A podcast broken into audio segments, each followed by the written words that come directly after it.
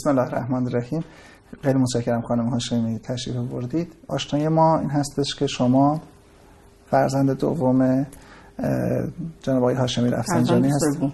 فرزند سوم دختر دوم. دختر دوم. دختر دوم و فرزند سوم آقای هاشمی رفسنجانی هستین شما رفاه درس خوندین درسته؟ یه سال دو سال. دو سال نه یه سال رفاه بودم من دیگه کجا درس خوندین؟ پنج سال اول دبستان مدرسه دین و دانش بودم. مدرسه اسلامی بود مدرسه خب. ملی بود. نه تهران تو قلحکم بود. خانم کاتوزیان مدیرمون بود.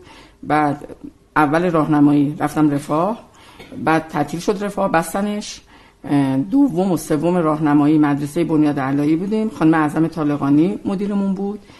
تو دوم راهنمایی که بودیم خانم اعظم طالقانی دستگیر شد.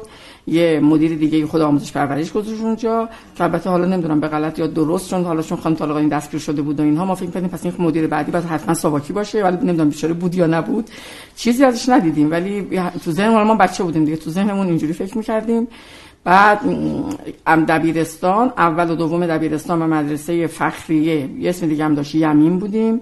تو خیابون حکمت تو شمیران تو دزاشیب چون دیگه منزلمون اونجا بود. بعد سوم راهنما سوم دبیرستان که دیگه مصادف شد سال 57 بود و انقلاب بود. مدرسه کیهان دخت بودیم. اون دیگه مدرسه تا اینجا مدرسه اسلامی بود. ولی کیهان دخت دیگه اسلامی نبود مدرسه معمولی عادی بود.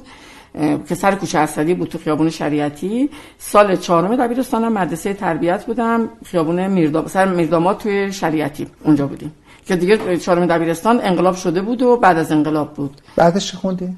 بعد خوردیم به شورای عالی انقلاب فرهنگی و تعطیلی دانشگاه ها من نتونستم دانشگاه برم. یه سال اردوی وحدت بود تربیت معلم ورزش. حالا اون ورود من به ورزش هم خودش داستان مفصلیه. اونو رفتم بعد یه سال مدرسه سهیل تو منطقه یک شمیران بالای چیز بولینگ عبدو اونجاها هم خیابون سهیل هم اونجا آره خیابون سهیل آفرین. معلم ورزش بودم. بعد دانشگاه ها باز شد. دیگه من از ورزش اومدم از معلمی اومدم بیرون. شروع کردیم به درس خوندن برای کنکور که برم دانشگاه. حالا یادم نیست سالش چند باز شد ولی 4 5 سالی پشت کنکور موندم. تا سال 68 دو تا با هم قبول شدم. یعنی هم مدیریت بازرگانی دانشگاه از زهرا علوم سیاسی دانشگاه آزاد. هر دو رو با هم رفتم دو تا لیسانس گرفتم. بعد فوق لیسانس حقوق بین الملل خوندم دانشگاه تهران مرکز دانشگاه آزاد. بعد چند سال بعدش رفتم خارج از کشور انگلیس. اونجا فوق لیسانس حقوق بشر خوندم. کجا خوندی؟ شهر برمینگهام بودم UCE University of Central England. اونجا بودم. دکترام هم اونجا تو موضوع حقوق بشر شروع کردم تو گرایش حقوق بشر شروع کردم. عنوان تزتون چی بود؟ تزم بود مقایسه تطبیقی رفتارهای اتحادیه اروپا با ایران و عربستان در موضوع حقوق بشر. چون به حال پارادوکس و تناقض خیلی زیاد یعنی بود. سراغ discrimination و تبعیض و اینها رفته بودی؟ نه. سیاست های دوگانه. سیاست های دوگانه اتحادیه اروپا. چون مثلا عربستان خیلی وضعیت حقوق بشرش به خصوص در موضوع زنان از ما پایین تره دیگه خیلی پایین تره ولی با اون کاری ندارن و با ایرانی که حالا خیلی بهتر از عربستان حقوق بشر داره خیلی سر به سرش می‌ذارن و بیانیه و قطنامه و تحریم ها و اینا علیهش صادر میشه. من در واقع این سیاست های دوگانه رو می‌خواستم بررسی بکنم. و جالب این بود که تو خود آمریکا هم میگم تو خود آمریکا تو خود انگلیس هم که بودم هیچ مانعی که حالا مثلا اروپا رو می‌خوای نقد بکنی اتحادیه اروپا رو می‌خوای نقد بکنی نبود. خیلی استقبال می‌شد از تمام این موضوعات. حالا یه نکته جالبه الان بگم یادم اومد تو همون تحصیلم تو انگلیس یا بذارم به شاید فرصتش ایجاد نشه. چون همین میگم نقد نمی‌کردم و خیلی هم استقبال می‌کردن من یک من اون سالی که اونجا فوق لیسانس حقوق بشر میخوندم تکالیف درسیمون برای هر درسمون هفت درس داشتیم. برای هر درس باید یه کنفرانس می‌دادیم یه مقاله ارائه می‌دادیم. خب من اکثر مقاله هامو من وقتی تو خارج از کشورم یا با مثلا رسانه های خارجی گفتگو می‌کنم مثلا دوست ندارم انتقاد در مورد ایران بکنم. چون میگم این چیزا رو تو خود ایران ما می‌کنیم. چرا حالا به خارجی ها این حرفا رو بزنیم؟ اکثر موضوعاتمو انتقاداتی که از غرب داشتم انتخاب کرده بودم مثلا فلسطین و اسرائیل و نقش اروپا و انگلیس تو این قضیه و بعدم سازمان ملل و اینا. همه مثلا یا ممنوعیت حجاب تو فرانسه چون مثلا موضوعات حقوق بشری هم بود دیگه. یه موضوع هم شد حقوق کار تو ایران کودکان کار. حقوق کودکان کودکان کار. اصلا همش استرس داشتم دلشوره داشتم که الان من چی بنویسم؟ بعدا کیهان تیتر نکنه بگه این مثلا ایران رو زیر سوال علاقه کیهان به شما مقام بود. بعد ولی مثلا در مورد اونا هر چی نقد می‌کردیم نه اونا مشکل داشتن نه من استرس و نگرانی داشتم خیلی راحت حرفامو می‌زدیم. استاد میپذیرفت خیلی راحت بیان می‌شد روش بحث می‌شد. ولی یه موضوع هم که در مورد ایران بود کلی استرس پیدا کرده بودم که یه جوری بنویسم وقتی برمیگردم ایران این دچار مشکل نشم میگن این جاسوس اوناست نمی‌دونم خط به اونا داده یا از این حرفای این مدلی چرا ایران نخوندید؟ دلیل داشت. من خب فعال بودم دیگه. من اون موقع مجلس بودم روزنامه زن رو داشتم. به هر جای مختلف فعالیتام خیلی زیاد بود. بعد مجلس ششم شد و من دیگه رأی نیاوردم.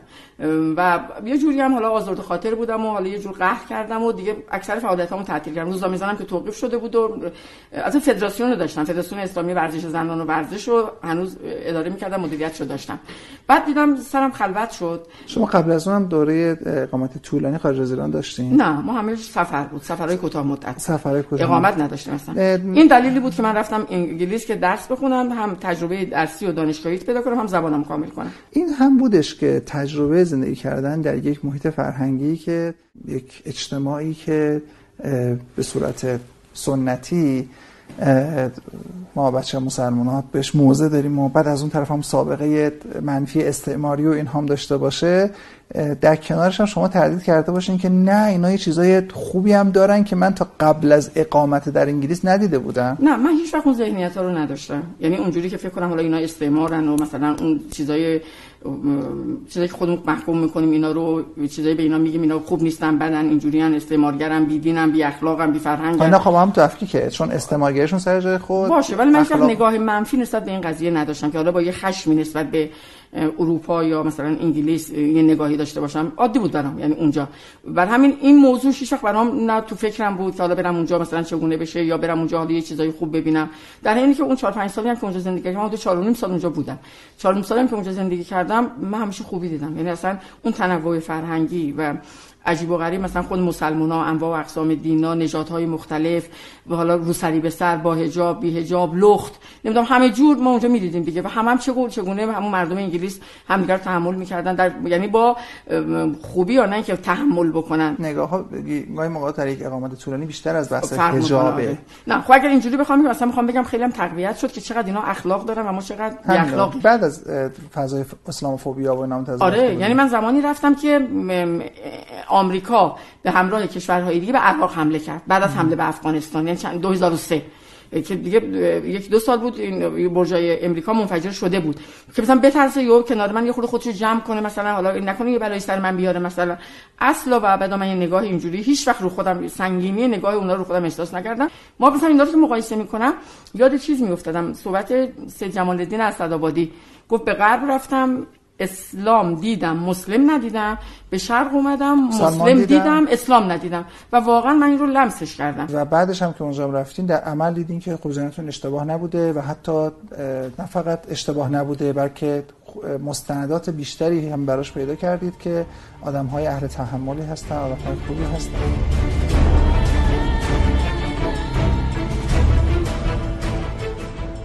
اما این تصور بخش قابل توجه تلویزیون ایجاد کردش و جزء اون دوره‌ای که ما در واقع تنوع زیادی نداشتیم در حوزه رسانه ها تلویزیون بسیار مؤثر بودش اما شما مدیر تلویزیون بودن.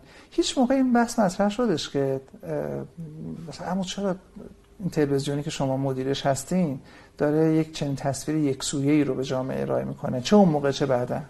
نه من همچین بحثی باشون نداشتم. تو ذهن خودتون بودش که خب بچه ایشون که خودشون امریکا بودن تاثیر کرده بودن. تصورتون هستش که چرا یک نفر که خودش این تصور رو داره خودش از نزدیک دیده مشاهداتش مشاهدات عینی هستش وقتی در جایگاه مسئول قرار می‌گیره عملکردش متفاوت میشه. نه من هیچ وقت این نگاه نسبت به عمو یا حالا دیگران نداشتم به این صورت شخصی بخوام به موضوع نگاه بکنم.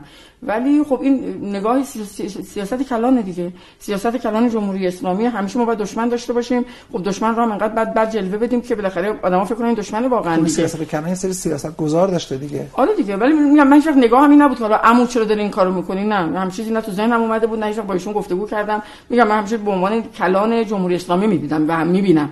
که هنوزم همینه. سوالم این هستش که اتفاقا شاید همین نگاهی که ما داریم که انگلستان هم مردمشون اهل تحمل بودن و با حجاب و بی حجاب و پوشیده و غیر پوشیده و اینها هستن. قبل از انقلاب هم ما داشتیم. خب اشکالش چی بود؟ خب اشکالش از اونایی که انقلاب کردن بریم بپرسیم چی بود دیگه. من چیکار کنم نه اون موقع به نظر من نه به هر شما شما جزء کسانی هستین که ما جزء انقلاب بودیم. بله شما آره. نه, نه فقط جزء انقلاب بودین شما جزء ستون انقلاب بودین. بی حجابا رو آدم بد نمی‌دونستین نه. نه. ما من بی رو آدم بعد نمی‌دونستم چون بالاخره فامیل یه گیری دارن بعد درستش می‌کنن چون فامیل ما همه فامیل محجبه ای نبودن. مثلا فامیل ما خیلی فامیل بزرگی یه بخش فامیل مامانمه یه بخش فامیل بابامه. مثلا بودن تو حالا فامیل بابام کمتر ولی فامیل مامانم مثلا آره رفت آمد داشتیم. اونا همه بی هم یعنی همه با حجابم نبودن با حجاب بودن بی حجاب بودن همه جور بودن تو فامیل ما. ما هم رفت آمد داشتیم و اصلا مشکلی نبود بر... یعنی حداقل من شخصی خودم دارم میگم. البته اونا مثلا وقتی خونه ما می اومدن به احترام بابا با حجاب می اومدن چادر سرشون می‌کردن اون موقع مانتو و اینا اینجوری نبود. بله، چادر آره چادر سر می‌کردن می اومدن یا هر جا بابا بود اونا به احترام بابا چادر سر می‌کردن. ولی بودن فامیلایی که بی حجابم بودن ما باشون رفت آمدن داشتیم. مثلا این تابو نبود. که الان این بی حجاب ما باش رفت آمد نکنیم این اینجوری ما خیلی عادی بود اینجور چیزا همه مسائل.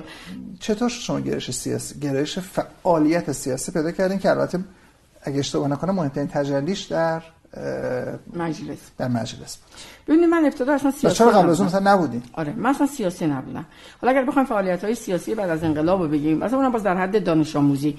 ما مدرسه تربیت که بودیم سه تا گروه بودیم. ما انجمن اسلامی بودیم یه گروه مجاهدین بودن یه گروه فدایی‌ها بودن چپا بودن. خب اون موقع چیز بود هنوز از بین یعنی کنارشون نذاشته بودن سرکوب نکرده بودن اینا همه فعال بودن اون موقع. سال رابطاتون چطور؟ خیلی خوب.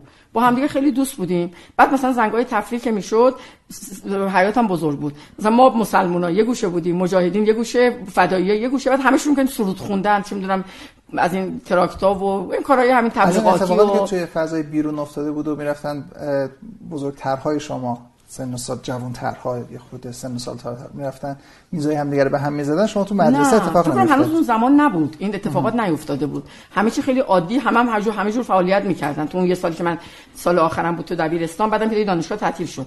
نبود. هنوز بیرون هم فضای اینقدر تون نشده بود. مثلا ما ما سرودای اسلامی رو میخوندیم مجاهدین سرودای خودشون رو میخوندن چپیا سرودای خودشون رو میخوندن. هم, هم با هم خیلی دوست بودیم. می‌گفتیم میخندیدیم. همه کارم با هم دیگه می‌کردیم. در ضمن که هر کس فعالیت حالا مثلا اینو اگر بگیم مثلا یه فعالیت سیاسی ما اون موقع اینو داشتیم. بعد من دیگه وارد ورزش شدم. یعنی اونم باز دلیل داشت که وارد ورزش شدم مثلا فعالیت سیاسی دیگه نداشتم. تا همون نمایندگی مجلس. ورزش رو در جایگاه ورزش می‌دید یا به عنوان نوعی از فعالیت اجتماعی؟ نه ببینید جریان ورود به من ورزش این بود. مثلا ورزش ما داشتیم تو خانوادهمون. مثلا ما تو خونه خودمون استخر داشتیم میز پینگ پونگ داشتیم دو شرقه داشتیم. نمی‌دونم تفنگ تیراندازی از این شکاری ها داشتیم بالا پسرا بیشتر اون تفنگ ما من مثلا من فاتی با تفنگ کار نمی‌کردیم. مثلا با بابا و بچه‌ها همه والیبال بازی می‌کردیم. انواع اقسام بدمینتون داشتیم. خودمون ورزش داشتیم. ولی من مثلا زمان شام که ما نمی‌تونستیم مثلا من محجبه برم تو باشگاه ورزشی. مثلا نبودیم تو این افکار که بخوایم تو باشگاه ها بازی بکنیم. بعد از انقلاب که میشه یعنی با ورزش بیگانه نبودیم. بعد از انقلاب که میشه حالا یادم نیست چه جوری. به من گفتن که الان انقلاب شده نگاه ها داره اسلام کنم دیگه رفت به سمتی که حجاب باید باشه و مثلا از این حرفا حجاب چه سالی شد؟ اجباری شد؟ 60 نه این قبل از 60 بود. چون من 60 موقع معلم ورزش بودم. همون 58 بود فکر کنم. ولی این ارتباط من چگونه برقرار شد؟ و من گفتن ما نگرانیم. الان بیان محیط های ورزش دخترها رو تعطیل کنن. بگن اینا که قبل از انقلاب این مدلی بودن بعد پسر دختر بودن بعد بی‌حجاب بودن. این اسلامی نمی‌تونه باشه. اصلا بیان ورزش بانوان تعطیلش بکنن. چون دیگه شده جمهوری اسلامی دیگه. تو بیا تو ورزش. مثلا بیا تو ما موقع خونمون دزاشی بود. دم نزدیک خونمون باشگاه اسدی بود تو کوچه اسدی. تو بیا تو باشگاه اسدی ورزش بسکتبال بازی کن که دختر آقای هاشمی هستی با حجاب هستی. بگیم نه بابا محیط ورزش هم اسلامیه اینجوری نیست که مثلا همه چیز تاقوتی و اینا باشه. من از اونجا رفتم اونجا. اونجا بسکتبال یاد گرفتم و بازی می‌کردیم و یعنی من از همون اول به عنوان سپر بلا بردن تو ورزش. کی به شما گفت یادم نیست. من فقط یه آقای ادیبی یادمه. بعدم مسئول ورزشی وزارت نفت بود. تو وزارت نفت ایشون بود. اون منو برد تو باشگاه. حتی خودش هم مربی ما بود. یعنی ما مانتوروستری بودیم اون خودش مربی ما بود. به ما بسکتبال یاد می‌داد. غیر از شما سپر بلای دیگه هم بود تو این حوزه؟ من نمیش نه اصلا غیر اینکه از خانواده های مثلا رجال باشه و مذهبی اون باشه و اینا من نه نه مثلا جزء مشاهیر باشن بله. مثلا بابا مثل بابا باشن نه نبود کسی. من بودم اونجا. بعد شدم معلم ورزش. یه سال من معلم ورزش بودم که دیگه بعد دانشگاه باز شد و من اومدم برای کنکور خوندن. بعد شدم یه دو سه سالی مسئول ورزش بانوان وزارت نفت. اونجا بودم. بعد شدم نایب رئیس المپیک. دوره ریاست جمهوری پدر بود. آره دیگه 68 تازه بابا شروع کرده بود ریاست بله جمهوری شد بله. بله. جنگ تموم شده بود و بله. ایشون بود. دیگه اینجوری دیگه من در واقع تو ورزش جا افتادم دیگه شدم مادر معنوی ورزش بانوان. که دیگه خیلی کمکشون می‌کردم. خیلی مسائلشون رو حل می‌کردیم. مثلا یادم حالا مسائل داخلی و اینا که هیچی. آهان مثلا اون موقع تو خیلی از شهرستان ها اجازه نمی‌دادن دخترها تو سالن ورزشی برن. اجازه نمی‌دادن دخترها استخر برن. خیلی حاد بود. بودجه نبود اصلا برای دخترها. ما شهر به شهر سفر می‌کردیم. با استاندار با شهردار با امام جمعه گفتگو می‌کردیم دیدار می‌کردیم. بابا به خدا ورزش بانوان گناهی نداره. دارین ظلم می‌کنین. دخترها مثل پسرها ورزش و تفریح نیاز دارن. بعد چقدر به سلامتی جامعه کمک می‌کنه اگر مادر ورزشی باشه. بچه ها چقدر سالم میشن. خیلی سخنرانی می‌کردیم. که امام جمعه رو متقاعد می‌کردیم که اجازه بدیم. مثلا یادم زنجان. می‌گفتن اگر دخترها برن استخ وقتی در میان لپاشون گل افتاده سوار تاکسی که می‌خوام بشن همه می‌فهمن اینا استخ بوده این گناه داره. گفتم خب پس قبلا همومی چجوری می‌رفتن؟ مثلا که گناه نداشت. مثلا یادمه اولین باری که دخترای ما رفتن خارج از کشور تیراندازی رفتن بازی آسیایی پکن. اون موقع بابا رئیس جمهور بود. نمیذاشتن برن که.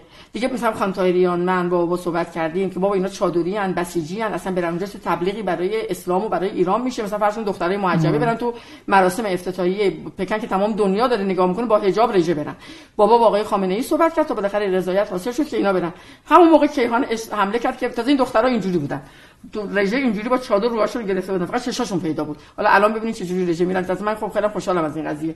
کیهان حمله کرد. اسلام بر باد رفت و نمی‌دونم کلی به ما حمله کرد و به همه حمله کرد که چرا این دخترا رفتن اونجا. کیهان اون موقع نماینده دیدگاه فرهنگیش چه کسی رو نمایندگی میکردش؟ رهبری رو؟ نه دیگه مثلا خود رهبر اجازه داده بود که اینا برن. در واقع آقای خامنه ای از قبل از انقلاب و بعد در دوره ریاست جمهوری و بعد در دوره رهبری به خاطر نوع مطالعاتشون علایقش رو این حرفا شخص بسیار بازی هستند به لحاظ فرهنگی. و طبیعتا فرهنگ رو با در تعریف وسیعش من دارم می‌گیرم. که شاملش هم ورزش و اینا هستش. از این جهت پرسیدم که خب کیهان اون موقع در واقع چه کسی رو نمایندگی می‌کرد پس؟ نگاهش رو یه نگاه سنتی مذهبی متحجر عقب مونده بود دیگه. که مثلا دخترای چادری بسیجی مثلا خانم‌ها بسیجی بودن همه.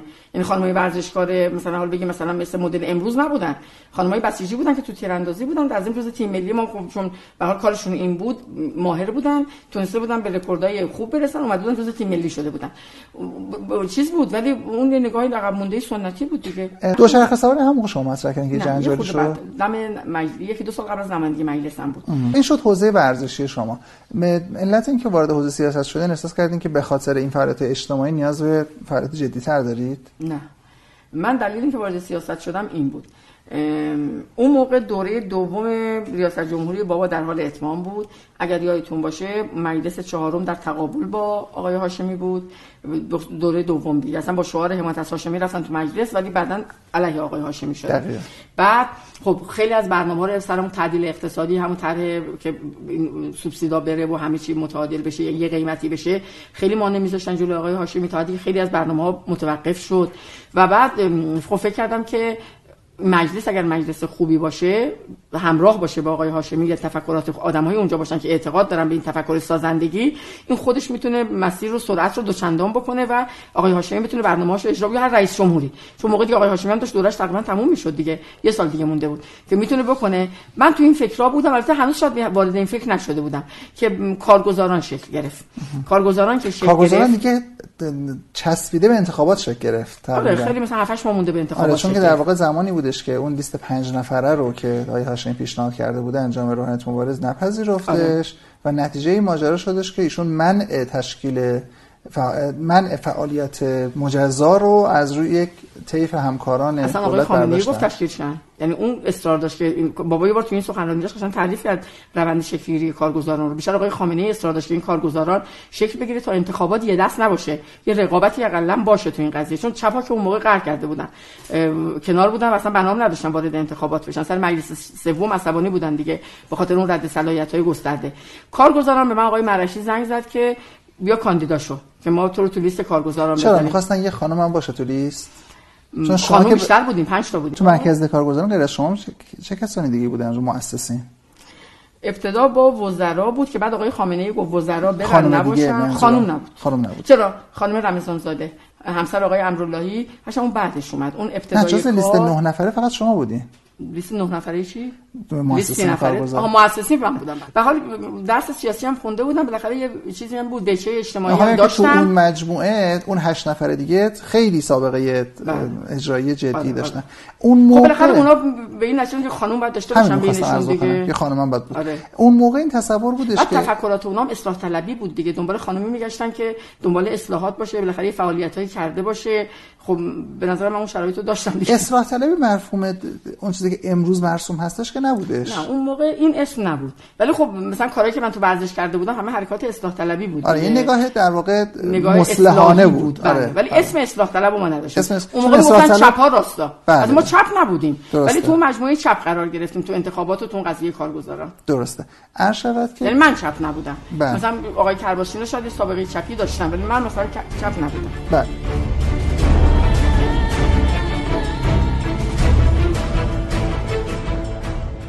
و مجموع اینها به جنبندی رسونده که از شما دعوت بشه و این تشکیلات راه بیفته. اما به فاصله کوتاهی بعد از تشکیل رسمی که بهمن ماه 74 هستش به فاصله دو ماه وقتی انتخابات برگزار میشه شما رای خیلی بالایی میارید. به روایت شما نفر اول میشید. اینو پیش بینی می‌کردین نه. یعنی جامعه قافلگیر کرد همه رو. احساس نمی کنید که انتخاب شما بیشتر از اینی که انتخاب شخص شما بود. پیامی بودش به مجموعه مدیران کشور که ما یک چنین شخصی رو می‌خوایم یک چنین دیدگاهی رو می‌خوایم. خب چرا؟ همین رو با همه دیگه. ببینین من معتقدم بخش عمدهش هم نام بابا بود. یعنی من اون جدا نمی‌دونم از این قضیه. حالا یه بخشش فعالیت های خودم بود و اینکه حالا جامعه خودم رو میشناخ یکی هم این که بابا بود که نام هاشمی رومن و اینکه دختر آقای هاشمی بودم عامل خیلی مهمی بود. یعنی که تو همون انتخاب به جای شما یعنی فرضاً من با همین فعالیت ولی نام هاشمی نداشتم حتما این رأی نمی آوردم یا اصلا اینجوری بخوام بگم. فرض بکنید فرزند دیگری مثلا خانم دکتر هاشمی.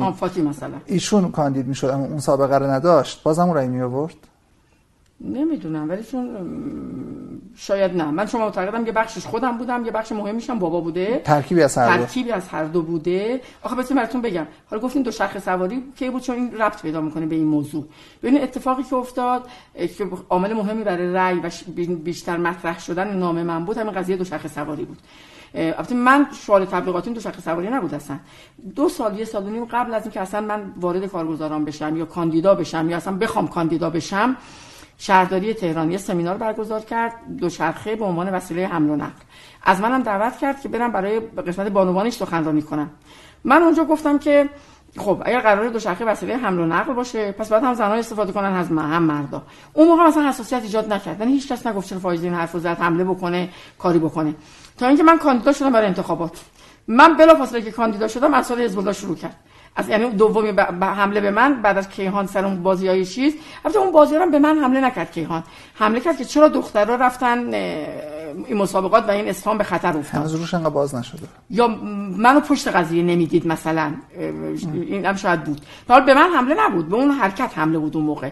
بعد انصار حزب الله شروع کرد. تازه اولین حملات به من اینجا شروع شد. من قبل از اون قبل حمله نداشتم. همینجا رفتیم بابا و بود. کسی انتقاد نمی‌کرد اصلا. اینجا حمله شروع شد که با این ادبیاتم که فایزه گفته دو شخص سواری بانوان اشکال نداره. خب دو شخص سواری که با چادر که نمیشه با چادر رو بعد برداریم. مانتوی گشاد بلندم که نمی‌تونی بپوشی بعد مانتوت کوتاه میشه. میره لای زنجیر شق گیر می‌کنه. شلوارت هم اگر گشاد باشه که لای زنجیر شق گیر می‌کنه پس اونم نمیشه.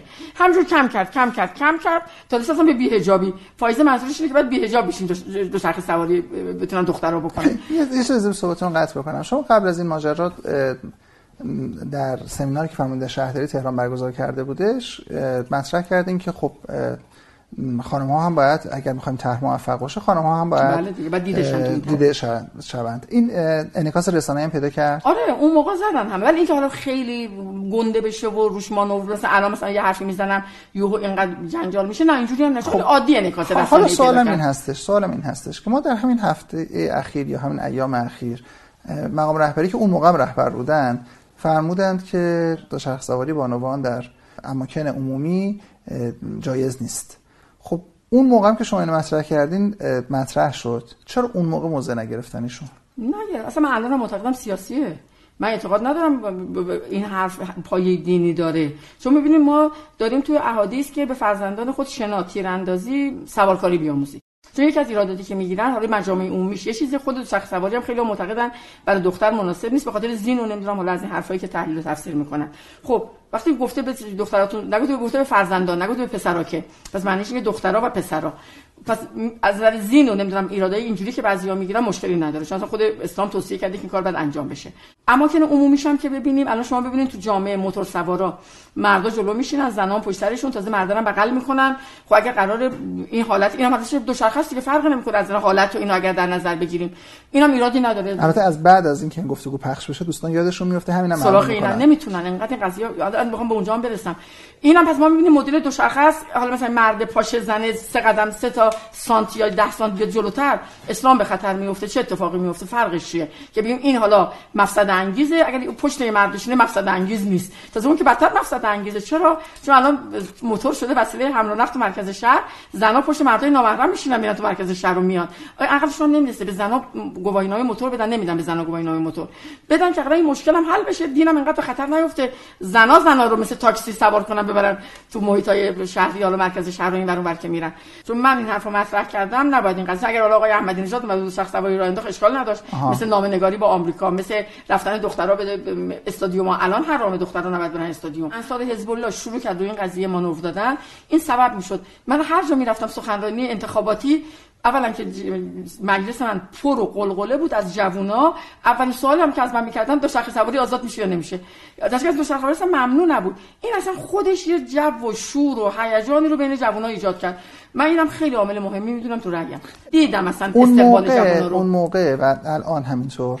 روایتی هستش از اینکه اون در واقع افرادی که مثل انصار حزب الله که در بخش بزرگی از جامعه شهری پذیرفته نیستند مورد اقبال نیستند به نوعی و پنهانی شما تحریکشون می‌کردید یا تو کمکشون می‌کردید که بیان به شما سر این مباحث در واقع حجمه بکنن تا محبوبیت شما بره بالا. شما خودتونم شایر شنیدی؟ آره دیدم نوارش رو دیدم. اتفاقا متاسفانه اصلاح طلبا این نوار رو پخش کردن و ساختن.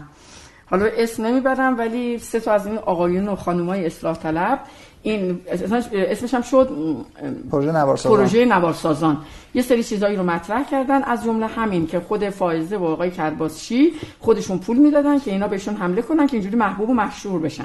نه کاملا این حرف دروغ بود. اگه اشتباه نکنم خانم بودن که بعد جایزه نوبل شدن دیگه؟ بله بله. من حالا نخواستم نام ببرم. و من نفهمیدم این از کجا در آوردن. چرا اصلا با چه انگیزه ای چنین حرفایی زدن اون انگیزه به نظرتون سیاسی رقابتی بود حتما دیگه. رقابتی نه چون اون موقع اصلا من چیزی نبودم که کسی بخواد من رقابت کنه. دوران آقای خاتمی بود اون موقع. من تو مجلس شما هم شکست خورده بودم. خب رقابتی نبود. می‌خواستن آقای هاشمی کلا حذف شه دیگه. به هر حال اونا اینو ساختن که برای من خیلی عجیب بود که چرا با چه انگیزه این کارو کردن. سوال این هستش چون برای خیلی ها در واقع هم حضور شما و رأی بالای شما شک آور بود و هم اینکه شما در دوره بعد رأی نیاوردین. چطور میشه که یک نفر به این صورت مورد اقبال قرار می‌گیره و به این صورت فراموش میشه؟ نمی‌دونم این از مردم بپرسین که چرا رأی ندادن دیگه. ببین اون خودتون انتظار داشتین؟ نه. اون دوره لیست مشارکت رأی آورد. مثل این دوره انتخابات اخیر که لیست اصلاح طلبان تو تهران کامل رأی آورد. اون موقع لیست یعنی تو خیلی از صندوقا که می‌رفتیم همه لیست مشارکت دستشون بود رأی می‌دادن. و من تو اون لیست نبودم. و تو اونا خواستم منو تو لیست بذارم ولی من موافقت نکردم چرا؟ و خب من با منش و روش و خیلی چیزاشون مشکل اما داشتم. اما تو حوزه قوه مجریه حداقل یک جور ائتلاف و اتحاد وجود داشت دیگه. نه نداشتم موقع نه. یعنی ابتدا که اگر کشور اگر اجازه بدیم ما وارد این بحثا نشیم چون اون بخشی که من دلم نمی‌خواد در موردش حرف بزنم. نه نداشت. نه نداشت به خاطر اون کاری که اونها با آقای هاشمی می‌کردن چون صداقت توش نبود واقعیت نبود و همه کارهای تبلیغاتی نامناسب بود و منم در مقابل اون ایستاده بودم. و بعد آره فقط حالا جمله آخر رو بگم. گفتم اگر من تو این لیست برم دیگه خب پس میگم تا پس چی مخالفت می‌کردی؟ چی بود جریان حالا به خاطر رأی مثلا رفتی تو این لیست و این رو خارج از شونات خودم دیدم و خارج از مشروع اصول خودم دیدم. حاضر نشدم تو لیست اونها قرار بگیرم. تصورتون بود که رأی نیاوردنتون شما داوری شما این بودش که در دور قبل اگر که شما نماینده اول یا دوم تهران شدین که اصلا اینو بپردازیم. شما نماینده اول شدین دوم شدین. خودمون هنوز نمی‌دونیم. مامان من معتقده که تو نماینده اول بودی ولی دوم خوندنت. ولی واقعا من استدلالی ندارم بگم من اول بودم. ایشون استدلالشون چی هستش؟ استدلالی نداره. میگه من می‌دونم اومدم با اومدم بابا تو دیدن راضیش کردن که به اجازه بدین فایزه نفر دوم اعلام بشه. بابام که چی نمیگه؟ نه بابا اصلا بابا رد می‌کنه میگه اصلا چنین چیزی نیست. ایشون اصلا رد می‌کنه و میگه چنین چیزی نیست. ولی مامان زیر بار نمیره میگه نه اومدن راضیش کردن آقای هاشمی رو که بگو که اجازه بده که فایزه نفر دوم باشه. خب حالا ولی من نمی‌دونم واقعا که این هست خب. حالا یک دور انتخابات گذشته و شما این بار رأی نیاوردید. سوابق اجتماعی شما که سر جاشه. حالا این دفعه جامعه با آقای هاشمی قهر کرده؟ وارد این بحث نشه. چون بعد خیلی چیزا رو بگم که نمی‌خوام بگم نه من در تو گروه سیاسی نمی‌خوام صحبت کنم. می‌خوام بگم مردمی که به شما رأی ندادن این همون مردمی بودن که شما نماینده اول تهران کرده بودن یا نماینده دوم تهران کرده آه. بودن. خب شما بگین تحلیلتون چیه؟ چون من از نگاه خودم بخوام بگم یه جوری من برای من پرسشه. پرسشه. من من این پرسش نه فقط در تو شما دارم در تو همه نمایندگانی دارم که در یک دوره میدرخشن اما خوش درخشیدن ما دولت رو مستجر من عجیب بود. چون من نماینده بودم که برخلاف نمایندگان تهران چون ببینید نمایندگان شهرستان ها با مردم ارتباط دارن. مردم میرن خونشون یعنی مرتب میبیننشون خواسته هاشون رو میگن و اونا دنبال می‌کنن تلاش می‌کنن. تهرانی ها اینجوری نیستن. نمایندگان تهران سیاسی هن. خیلی ارتباطی با مردم ندارن. خیلی گسترده مثل شهرستان. ولی من نماینده بودم که این ارتباطو داشتم. یعنی من هر دوشنبه تمام این چهار سال یه دفتری بود مال خانه کارگر تو خیابون اون هم ابولیهان اونجا بود فکر کنم. از 8 صبح روز دوشنبه می‌رفتم تا 8 صبح روز سهشنبه. 24 ساعت پشت سر هم دیگه مردم می اومدن مشکلاتشون رو می‌گفتن هر هفته. و من خیلی رو دنبال می‌کردم مثلا 70 80 درصد کارشون انجام می‌شد 20 درصد هم خود دیگه از توانم خارج بود. کاری نبود که من بتونم بکنم. یعنی ارتباط بود. دائم به شهرستانهای اطراف می‌رفتم. گاز آب بردم برای لباسون گاز بردم برای باغ شهر و خیلی یعنی تمام این روستاهای اطراف خب. شهرهای اطراف. برام عجیب بود که مثلا من که اینقدر ارتباط داشتم مردم فراموش نکرده بودم. چون میگن که فلانی مثلا رای که آورد دیگه بعد به ما کاری نداره دیگه یادش میره. ولی من اینجوری نبود. من تمام مدت این ارتباطاتو داشتم. ولی رای نیاورده یعنی خیلی اصلا برام غیر قابل باور بود. چون اگر مثلا من نماینده بودم که بعد از پیروز شدن دیگه ول کرده بودم مردم رو خوب آره. نماینده با ارتباطم با گروه های اجتماعی بود با ورزش بود. همه اون چیزا بود. تازه ارتباط با مردم تبلیغاتی بود. یا اینجوری بگم. مهندسی انتخابات هم بود. بعضی معتقدن تا حدودی بود. اونم خب. بی تاثیر چون, چون می‌دونم نمی‌خوایم واردش آره. بشیم از نمی‌دونم چقدر تاثیر داشت چند درصد بود ولی بعضی معتقدن اونم بود. ولی نه. من خودم اتهام چون تو لیست مشارکت نبودم و مردم به لیست کامل رای دادن من اونجا رای نیاوردم. درسته. به فاصله چند وقت بعد شما تشریف بردید برای ادامه تحصیل؟ من هم 2003 رفتم دیگه. یعنی همون اول مارس 2003 سه سال بعد رفتین شما. آره. دو سه سال طول کشید تا بله. تشریف بردید و در واقع تحولات رو تعقیب می‌کردید. نه تعقیب هم نمی‌کردم. اصلا دیگه سیاست آره خودم هم دیگه خیلی دنبال نمی‌کردم. تو اخبار رو می‌دیدم. اخبار رو گوش می‌کردم. اینا رو دنبال می‌کردم. ولی اینکه فعال باشم تو این قضایای سیاسی دیگه فعال نبودم. شما یه سوالی ازت می‌خوام بکنم.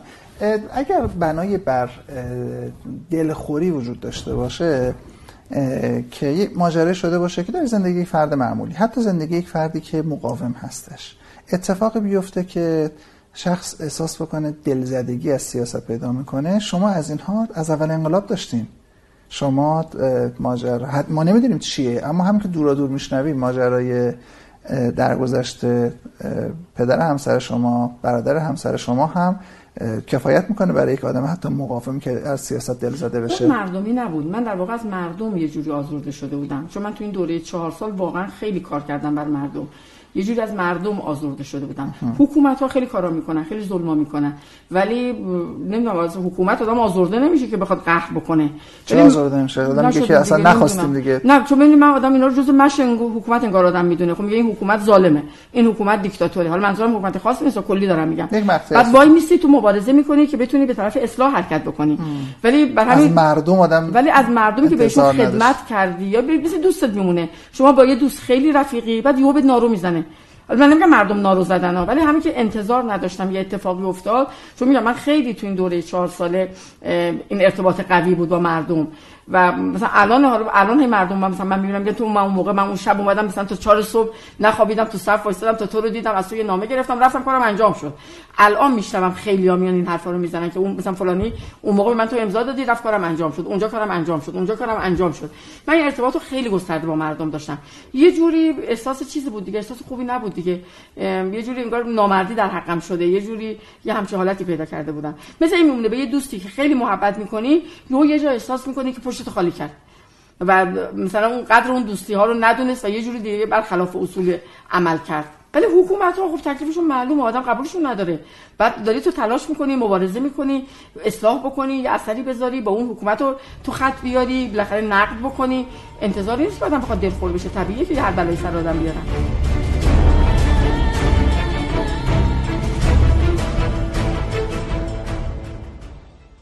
شما در جایگاه هم کسی که بخش قابل توجهی از زندگیتون رو یا سیاسی بودین یا با آدم های سیاسی بودین و همینطور الان به حال جنبه اکادمیک و دانشگاهی به ماجرا نگاه می‌کنید سال 84 رو چجور تحلیل می‌کنید؟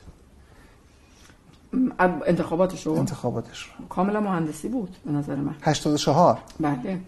84 هم 84 که رئیس شماریش که دست دوستان اصلاح طلب بود. خود دوستان اصلاح طلب تو وزارت کشور اعلام کردن انتخابات از دست ما خارجه. ما اصلا نقش تو انتخابات نداریم. حتی رئیس شمردن رو بله خود آقای چیز اعلام کردی آقای خانجانی سخنگو بود. ام. سخنگو وزارت کشور و ستاد انتخابات بود. رسما اعلام کرد قبل از اینکه انتخابات چیز اصلا ما نقش تو انتخابات نداریم. دست ما نیست چی اینو رسما اعلام کرد. پس این تصور این که در واقع نوع عمل کرده دولت قبل دولت اصلاحات. باعث شده بودش که جامعه دنبال گزینه دیگر باشه رو شما نمیپذیرید. چرا؟ ببینید حالا من نمی‌تونم بگم 100 درصد مهندسی شده بود ولی مهندسی شدنش هم بخشی از کار بود. چون من البته اون موقع درگیر انتخابات نبودم من موقع انگلیس بودم. به بابام زنگ زدم که من بیام کمک بکنم برای انتخابات گفت نه تو همونجا باشی بهتره. تو باشی ما اینجوری امتریم اگر تو کنار ما نباشی. مثلا دیگه سیاست هم نبودم من ببخشید بزن شفافش بکنیم. مهندسی تو ذهن میادش یک موقع هستش که توصیه هستش. یک موقع این هستش نه که شمردن رأیه بخشش هم شمردن رأی بود. ببینید مثلا ما بودن کسانی که تو ستاد انتخابات بودن همون روز رأی شماری گزارش های تخل نه فقط شمارش رأی تخلفاتی که رأی دیگران رو به صندوق بندازن براشون بنویسن. سیستماتیک شما فکر می‌کنید؟ بله. ببینید مثلا گفته شد که خیلی گزارشات زیادی که اون خانمی که نماینده ستاد بابا بود و تو وزارت کشور بود مثلا اومد گزارش داد که چقدر گزارش تخلف داره میاد. یعنی همجور تخلف پشت تخلف. به صورت وحشتناکی. بعد گفته میشه به اون مدیران ستاد وزارت کشور که خیلی خوب گزارش این تخلفات رو بدین بابا می‌خواد اعتراض کنه. گزارش تخلفات رو بدین که مثلا آقای هاشمی می‌خواد اعتراض کنه.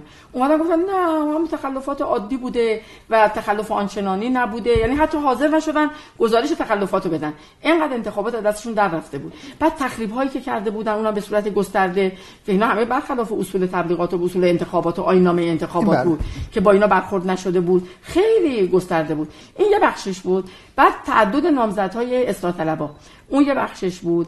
عوامل مختلف داشت. بعد اینکه خود ستاد انتخابات هم عملا کاری نبود تو برگزاری انتخابات. اجازه میدیم بهشون خورده وزن بدیم. تو بحث بحث تخلف یا مهندسی رو اشاره بهش فرمودید. طبیعتا این هم چیزهایی هستش که خیلی قابل عبرت نیستش چون که دست مردم نیستش که بخوان جلوگیری بکنن که آره. مهندسی بشود یا مهندسی نشود. ما اگر عبرت های تاریخی رو هر چقدر هم ازش استفاده بکنیم به اینجاها که می‌رسه دیگه دست مردم نیست مردم کاری نیستن. اما اون قسمتی که میشه ازش عبرت گرفتش دوره قبلش ما تجربیاتی داشتیم که قاعدتا باید فضای سیاسی رو می‌برد به سمت بازتر کردن یا رضایتمندی بیشتر مثل شوراها. اما نتیجه اون ماجرا حتی اگه قائل باشیم اینکه مثلا دور دوم انتخابات شوراها که گمان می‌کنم ما موافق باشین که از باسترین انتخاباتی بعد از انقلاب بود. دور دوم دور اول. دور دوم. اول؟ نه دیگه دور دوم شوراها دوره که... اول بود توسط آقای دکتر توسلی هم شهردار اون گروه ملی مذهبی ها بودن. حتی اونها اومده بودن. بله دور دوم اومده بودن رأی نیوردن دیگه. دور دوم بودن؟ بله دور دوم کامل اومدن و رأی نیوردن یعنی دور باز... اول که رأی نیوردن در حساب در بله. دو رأی نیوردن در دوره دوم می‌خوام بگم که مردم این دفعه با وجودی که فضا باز بود دوره اول به حال به طیف اون موقع دیگه موسوم شده بودن به اصلاح طلبا رأی دادن دور دوم رأی ندادن. آره. کم تا کسی هم هستش که در طول انتخابات شوراها دیگه بگه مهندسی شده بود. دور اول خیلی عمل کرده بدی داشت. دقیقاً همین می‌خوام عرض کنم خدمتتون. آره. که آقا نتیجه این که ما این افراد رو انتخاب کردیم این بودش که وارد کشمکش های درونی شدن. یکی دو تا شهر شوراهاشون منحل شد. شورای تهران هم تا مدت ها شهر رو بدون شهردار گذاشته بود. آره اصلا خیلی فشال بود خیلی فشال بودش. و از این جهت یعنی شورای اول شدم شورای دوم؟ حالا دقیقاً یادم نیست ولی عملکرد خوبی نداشت. شورای اول. اول بود. شورای اول. شورای اول در واقع مدت ها اون موقع یادتون باشه آقای اسخر زادم که یکی از افراد بودن به هر حال اجماعی در رابطه با اولین وظیفه شورا که انتخاب شهردار باشه وجود نداشته. یعنی شهردار با دشواری های بسیار زیادی انتخاب شد و بعدش هم تا آخرش اذیت شدن. بله. کارم نمیتونستش بکنه. مشابه این ماجرا خب طبیعتا تو شد که در انتخابات دور دوم یکی از تصوراتی که همه فکر می‌کردن تو این فضای بازی که همه دیگه امکان فعالیت داشتن در کمال ناباوری یک شکست بسیار بسیار بزرگی این اتفاق افتادش. از این دست عبرت ها آیا این شما یک بخشش اشاره کردید تعدد کاندیداهای اصلاح طلب یا کاندیداهای غیر اصولگرا و فرصت سوزی از عبرت ها مال فرصت سوزی هاست سرخوردگی چطور خانم هاشمی سرخوردگی رو چیز ندارم. جز عبرت ها نمی‌تونه باشه. ببینید متاسفانه هر دوره که اصلاح طلب دوره رو گرفتن عملکرد خوبی نداشتن. یا در تمام مدت عملکرد خوبی رو نداشتن. یه بالاخره قره شدن. یه جوری تو اجرا ضعیف بودن. مشکلات زیاد شد. در واقع در بعد از اون انتخاب نتیجه اون انتخابات این شد که آقای احمدی نژاد اومدن و رئیس جمهور شدن و اگه اجازه بدیم دو دورهشون رو کاملا از هم تفکیک کنیم. ما اول این گفتگو توافق کردیم که شما نماینده خودتونید نه نماینده پدرتون. اما اون مثال می‌خوام اون یک شخصیت نامی که آقای هاشمی هم زدش با چهار سال تاخیره. یعنی کسی انگار اون طوفان سال 88 رو در و سالهای بعد از 88 رو در سال 84 ندید بله بعد از 84 نامه نداره؟ نه. خوشحال موش خودش کاندید بود. نه خب چرا اون یه چیزی داد که به خدا میسپارم خب بحث انتخابات اصلا بذاریم کنار. آره. از انتخابات گذر کردیم. ما یک سری افراد هستن که استوانهای کشورن بله. و هیچ ما هیچ چراغی رو نمی‌بینیم که کسی آلارم بده. خب هیچ که نمی‌تونیم بگیم. اون موقع خب طبیعتا آقای احمدی نژاد تو مجموعه اصولگرای جا می‌گرفت و اونام حامیش بودن. و سیاست های پوپولیستی هم که ایشون داشت و حرفایی که می‌زد و بالاخره قند تو دل خیلی آب می‌کرد و بخش از جمعیت جا... مردم اونم خوشون میومد و کم هم نبودن این افرادی که خوشون اومد. خب ما در نظر بگیریم ما یه جامعه درستی که حالا به نظر میاد خیلی جامعه سیاسی و فهمیده و آگاهی هستیم هم هم سیاسی حرف می‌زنن. ولی وقتی ما میایم آمار مطالعه رو می‌بینیم سطح سواد رو می‌بینیم تیراژ روزنامه ها رو می‌بینیم خب این نشون دهنده اینه که پس آگاهی در این جامعه سطح عمق زیادی نداره. چون بالاخره جامعه که خیلی آگاه باشه بعد مطالعه داشته باشه دیگه. آمار کتابمون چقدر فروش کتابمون بعد روزنامه بخونه دیگه یعنی خبرها رو دنبال بکنه دیگه. آمار تیراژ روزنامه همون چقدر مثلا؟ اینا رو که ما مقایسه می‌کنیم با یک کشور توسعه یافته واقعا ما هیچ نیستیم. بنابراین اون فضایی که وجود داشت حالا در سطح عمومی. بعد مجموعه اصولگرایی هم که عمده نهادهای حاکمیتی دست اوناست که خود دیگه نفع دولت هم دست خودشون بود یه جای دیگر ما نداشتیم. مجلس مال اینا بود. دولت هم که مال اینا بود. بقیه نهاد قوه قضاییه هم که مال اینا بود. بقیه نهادها هم که مال اینا بود. فقط می‌تونیم بگیم از لحاظ نهادهای سیاسی رسمی کشور یه مجموعه بود که اونم رئیسش بابا بود که در مقابل این قضیه قرار می‌گیره و مرتب هم حرف می‌زد. ایشون نبود. هشدارم می‌داد مرتب هم حرف می‌زد نقد می‌کرد. خیلی دیگه نقد می‌کرد اصولگرا نبودش که؟ ولی به هر حال مورد حمایت اصولگرایان بود دیگه. یعنی با چیز اصولگراییشون پیروز شد دیگه. چرا دیگه تو مجموعه اصولگرایی قرار گرفتی که؟ آقای احمدی نژاد اگر اشتباه می‌کنم نبود؟ وقتی که اومدش درسته که چیز بود اما به هر حال همون موقع هم خیلی نظرشون نبودش که آقای احمدی نژاد به عنوان کاندیدی هستش که اجماع در بشه ایشون همون اجماع به هم زد. یعنی گفتش که می‌خواید منو بکنید نمی‌خواید من میرم بیرون. اجماع نبود. من نمیگم در مورد ایشون اجماع بود. میگم در مجموعه اصولگرایی قرار گرفت. قبلش دو سال شهردار تهران بود. تو دو سال شهرداری شد یه چهره اصولگرایی از خودش نمایش داد؟ و مجموعه اون طرف در واقع مستقیم و غیر مستقیم حامی ایشون بودن. کاندیدای دیگه اصولگران بود اون موقع نه قالیباف هم بود. قالیباف هم بود آقای رضایی هم بله. بود اینا هم بودن. یعنی در تو اون مجموعه تعریف می‌شد دیگه. طبیعیه که همه بهبه و ششب کنن چون قدرت دست اوناست. آدمای این ورم که می‌بینیم چرا؟ تک و توک شاید بیشتر برای هم زیادتر می‌شدن. مرتب نقد می‌کردن بیان می‌کردن ایراد می‌گرفتن. ما اینا رو داشتیم. اینجوری نبود که چی نباشه. ترکان اتفاقا من یادم چقدر مصاحبه های قوی می‌کرد. تا سال دوم دوره دوم آقای احمدی نژاد باش کار می‌کرد کار می‌کرد ولی مرتب مصاحبه هایی می‌کرد. علی آقای احمدی نژاد. قبل از اونم مصاحبه می‌کرد. علی آقای خاتمی. تا ترکان همیشه به عنوان یه آدم شجاع می‌دیدن. در این که کار می‌کرد آقای احمدی هم مرتب مصاحبه می‌کرد و علیه نقد می‌کرد عمل کرد آقای احمدی نژاد رو. چرا؟ بودن زیاد بودن کسانی که نقد می‌کردن. ولی چون حاکمیت میخواستش خب بودیشون دیگه. حالا من از بذار از, اینم بهتون بگم. زمانی این از احمدی نژاد دست شستن که علیه خودشون شد. بله هم ماجرا 11 یعنی روزه و اینها. اونو بعد علیه آقا ولایت فقیه شروع کرد حرف زدن. بعد مواضع دیگه از خودش نشون داد که اینا فهمیدن نه این وفادار به اینا نیست. اون موقع موقع تازه انتقادات به اون از جانب اون طرف هم شروع شد. خانم هاشمی اجازه بدید من وگرنه منافع سوالم شفاف سوالم منافع مملکت براشون مهم نبود اصلا. جایی که علیه خودشون شد تازه اینا یادشون افتاد که این احمدی نژاد می‌تونه موجود خطرناکی باشه. اجازه بدید ببینم می‌پردازیم.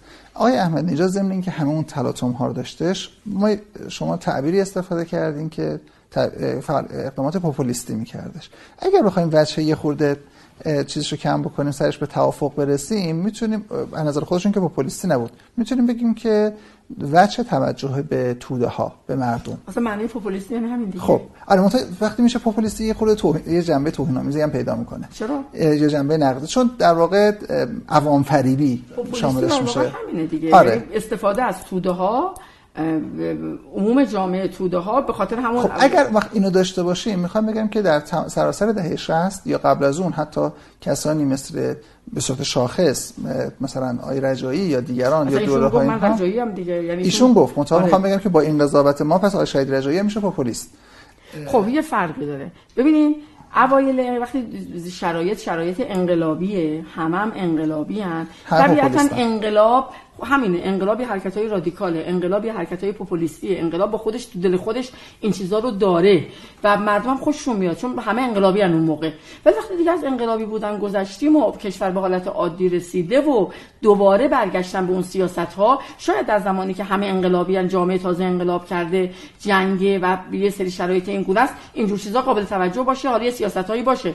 ولی حالا برای حدودای قابل توجیه ولی وقتی جامعه به عقلانیت رسیده دیگه دوباره برگشتن به سیاست های پوپولیستی یا سیاست های انقلابی. حالا اگر بخوایم به شما نزدیک بشیم سیاست های انقلابی دیگه قابل قبول سوال این هستش که اون چیزی که صرف نظر از جنبه عوام فریبی که پشت واژه پوپولیستی هستش در واقع توجه به محرومان هست توجه به اخشار آسیب پذیر هست این یک مطالبه بسیار حجیم و بیتوجهی شده نبودش که در طول سالهای بعد از جنگ یعنی چهار دوره ریاست جمهوری بعد از اون کم توجهی بهش شده باشه. ببینید نه اینو خیلی قبول ندارم. چون ببینید بعد می‌خوام بگم یک مطالبه وجود داشت. خب مطالبه که وجود که این مطالبه نه ممکنه شما بگید که یعنی تاثیر سیاست های اقتصاد نئولیبرالی در توی چهار دوره ریاست جمهوری قبلی انقدر این حاشیه جامعه رو پررنگ نکرده بود که به قول اتفاقات حاشیه علیه مسم بشه؟ ببینید من اینجوری بذاریم بیان کنم. خب آقای احمد نژاد دست رو همین قضايا گذاشت. یعنی یکی از مهمترین محورات من نیت احمد نژاد کار نداره من اون داره این کارو می‌خوام بکنم. آره. ولی این بی‌توجهی خطای استراتژیک چهار دوره ریاست جمهوری قبل نبود. نه. من اینجوری قبول ندارم. مثلا اول دوره آقای هاشمی رو بگم. ببینید همه کشورهایی که به توسعه رسیدن یه دوره گذاری طی کردن اصلا نمیشه غیر از این. یعنی یه دوره سختی وجود داره تا کم کم اون سیستم ها جای خودش رو پیدا بکنه. دوره گذار موقعی خوبه که ازش گذار کنید. حالا ما موندیم. حالا همین میگم. می‌خوام این نذاشتن آخه. ببینید مثلا دوره آقای هاشمی رفت تعدیل اقتصادی. تعدیل اقتصادی در واقع یه مشابه همین هدفمندی یارانه ها بود دیگه. ولی احمدی نژاد با بدترین روش برگزارش کرد. اون موقع قیمت ها هنوز نزدیک بود. اینقدر اختلاف آزاد و مثلا دولتی وجود نداشت. خیلی راحت تر می‌شد اون سیستم یه دست کرد.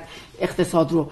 ولی نذاشتن آقای هاشمی اون کارو بکنه. طبیعتا یه دو گرونی اتفاق افتاد که باید میافتاد. یعنی اصلا جزء ذات این موضوعه. تو همه جای دنیا هم این دوره رو گذرونده بودن. بعد اون گرونی می اومد اون مشکلات اتفاق می افتاد بعد کم کم سیستم اصلاح می‌شد می‌رفت سمت اون چیزی که بالاخره هدف بود. اگر اصلاح می‌شد اتفاق خوبی خب، بود. خب ولی جلوشو گرفتن. یعنی نذاشتن سیستم تعدیل اقتصادی آقای هاشمی ادامه پیدا خب کنه. آیا جز آقای هاشمی کسی نبود؟ چرا دیگه مجلس چهارمی که اشاره کردم که جلوی سیاست آقای هاشمی باشه تا موقع گرفتن دیگه. شما اگر اون موقع رو برگردین تو میزان کارشکنی اونها در مقابل میزان نفوذ آقای هاشمی داشتن؟ نه نه نه. شما رسانه‌ها رو بخونین. داره اینو. اصلا شروع که هم چپ هم راست داخه اون موقع هم چپ هم راست حمله می‌کرد به آقای هاشمی. آقای خامنه هم حتی تو دور دوم قدری زاویه پیدا کرد با آقای هاشمی به خاطر همین سیاستاش یعنی گفتن اینا اشرافیگری اینا نمی‌دونم فلانه از این حرفایی که هنوز می‌زنن. بله الان می‌فهمیم که چقدر اشتباه بود فرض کنیم ما این مسیر رفتیم. چون این مسیرها بعضا باید یک دوره طولانی ازش طی بشه ژاپن توسعهش 50 سال طول کشید بله. و فرصت های انتخابات هر چهار سال یه مرتبه شما انتخابات دارین ریاست جمهوری هر چهار سال مرتبه انتخابات مجلس دارین و ممکن هستش که جامعه در مقابل درد و رنج این جراحی بیتاقت بشه و دور بعدی انتخابات به شما رأی خب، نده. دموکراسی همینه دیگه. بالاخره گاهی اوقات یه عوارضی هم داره دیگه. یعنی دموکراسی همش خوب نیست. یعنی وقتی شما قرار مردم رأی بدن ممکنه جایی هم یه تشخیص دیگه بدن یه جور دیگه رأی بدن اون اتفاق ادامه پیدا نکنه. این چیزا رو داریم دیگه. آره. حالا مثلا مردم ژاپن رأی میدن همون توسعه ادامه پیدا می‌کنه. 50 سال طول می‌کشه دوره گذارشون تا میشه کشور توسعه یافته. یا آلمان بعد از جنگ جهانی دوم به حال اون دوره رو طی می‌کنه میشه این. و یه مشکلات رو چیزایی بعد گذشته بشه. ببینید مثلا حالا مثلا بخوایم بگیم مثلا زایمان شما یه دوره بدی رو باید بگذرونید اون دوران حاملگیتونه درد زایمانتونه تا بچه دار میشه اون میوه شیرین زندگی در میاد. مجموعه این داوری چه ضعف بیان چه اتهامات. جامعه رو به اینجا رسوندش که اون چیزی که در پس این درد و رنج هستش یک فرزند سالم نیست. بلکه جامعه به این نتیجه رسیدش که این درد و رنج داره منجر میشه به کراپشن داره منجر میشه فساد. البته چپ و راستی که حمله می‌کردن همینا رو می‌گفتن. یعنی در واقع میکوبیدن این سیستم رو و تخریبش می‌کردن. ببینید انتخابات آقای خاتمی. من خودم کسی بودم که خیلی رفتم به سخنرانی این ور تو تبلیغات آقای خاتمی دوم خرداد 76 خیلی کار کردم. یعنی خود اونها ارزیابی کردن که شاید حداقل 5 میلیون رای فقط من جمع کردم. شما فکر می‌کنید سخنرانی شما برای اخشار فرودست جامعه هم جذابیت داشت؟ بلکه می‌دیدم ایشون بین خود نه اینکه جذابیت داره من نمی‌دونم. حداقل کنجکاوی ایجاد می‌کرد. بالاخره می اومدن یعنی من می‌دیدم. اخشار معمولی جامعه فرودست جامعه بالادست جامعه رو من در بین جمعیتی که مثلا تو مسجد نشسته بودن چندین هزار نفر بودن من می‌دیدم همه رو. مثلا پام شدم بعضی حرفم می‌زدن. چون من صحبتام معمولا آخرش پرسش و پاسخ هم بود. اینجور نبود که من سخنرانی کنم بیام بیرون. خب حالا اینو می‌خوام بگم.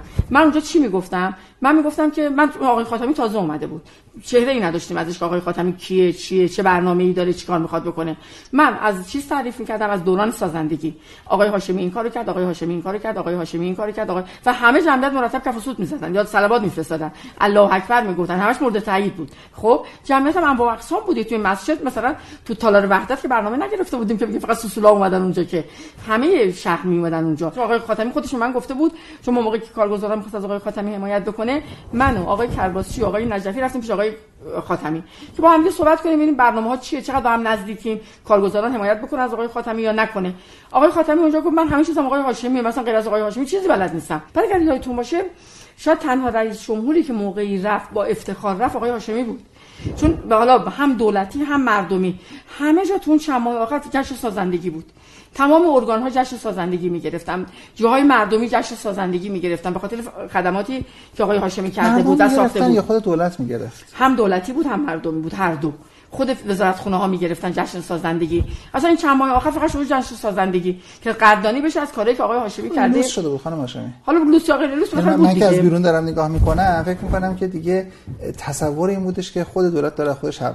مثل کاری که رؤسای جمهوری دیگه هم می‌کنن. میگم هم دولتی بود هم غیر دولتی بود. درسته که تبلیغات چپ و راست به شدت میکوبید عمل کرده آقای هاشمی رو. ولی ما خیلی جا می‌رفتم من خودم سخنرانی. آقای خاتمی هم که رأی آورد به نظر من این به حال تجربیات آقای هاشمی این گفته های مثلا خود کارگزاران. کارگزاران هنوز مردم جیبشون خالی نشده بود. بله خب برای اینکه اونقدر مشکل پیدا نکرده بودن. بله. بعدم ببینید کارگزاران تجلی آقای هاشمی بود.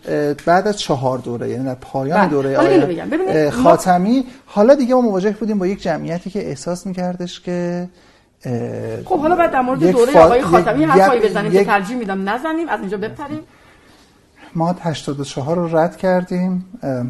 انتخابات در ایران برگزار شد. شما پیشنهاد کردید که به ایران برگردید و بهتون پیشنهاد شد که ادامه تحصیل اگر بدید در همونجا آها بابا. با, با, با پدر که صحبت کردینشون گفتن که شما اگر متمرکز بشین روی تحصیل ش... نه حالا متمرکز روی تحصیل همونجا بمونی بهتر. آره نمی‌خواستم اینجوری بگم. حالا که اونجا بمونی بهتر. گفتم اونجا بمونی برگرد آره بهتر. هستش. کی برگشتی چه سالی بود؟ 84 بود. اواخر 84 بود من برگشتم. یعنی انتخابات تموم شده بود. انتخابات تموم شده بود شاید سال بعدش بود مثلا برگشتم. دقیقا یادم نیست. شدم 85 ولی انتخابات تموم شده بود. انتخابات تموم شد و در واقع در واقع من اواخر دکترام بود که خودم منتقل کردم به تهران. دکترام اونجا تکمیل نکردم. پایان نامه رو نوشتنش شروع کرده بودم. فصل اولش هم نوشته بودم. دیگه اومدم تهران. علوم تحقیقات؟ علوم تحقیقات. بعد اونجا پایان نامم چیز بود. همون سیاست های دوگانه اتحادیه اروپا در قبال ایران و عربستان در موضوع حقوق بشر بود. ولی بعد دیگه اون موضوع تو ایران دوست داشتم دنبال بکنم. اونجا حالا با اون فضا و اینا خوب بود. ولی اینجا دیگه دوست داشتم یه چیزی کار کنم که به درد مملکت خودم بخوره. رفتم بعد اینجا چون حقوق بشر نداشت دکترای حقوق بشر نداریم رفتم روابط بین الملل و پایان نامه عوض کردم مثلا. گرفتم. سیاست خارجی آقای احمدی نژاد در دوره نهم و دهم بر اساس منافع ملی. شما 85 که برگشتین هنوز دوره دهم اتفاق نیفتاده بود که.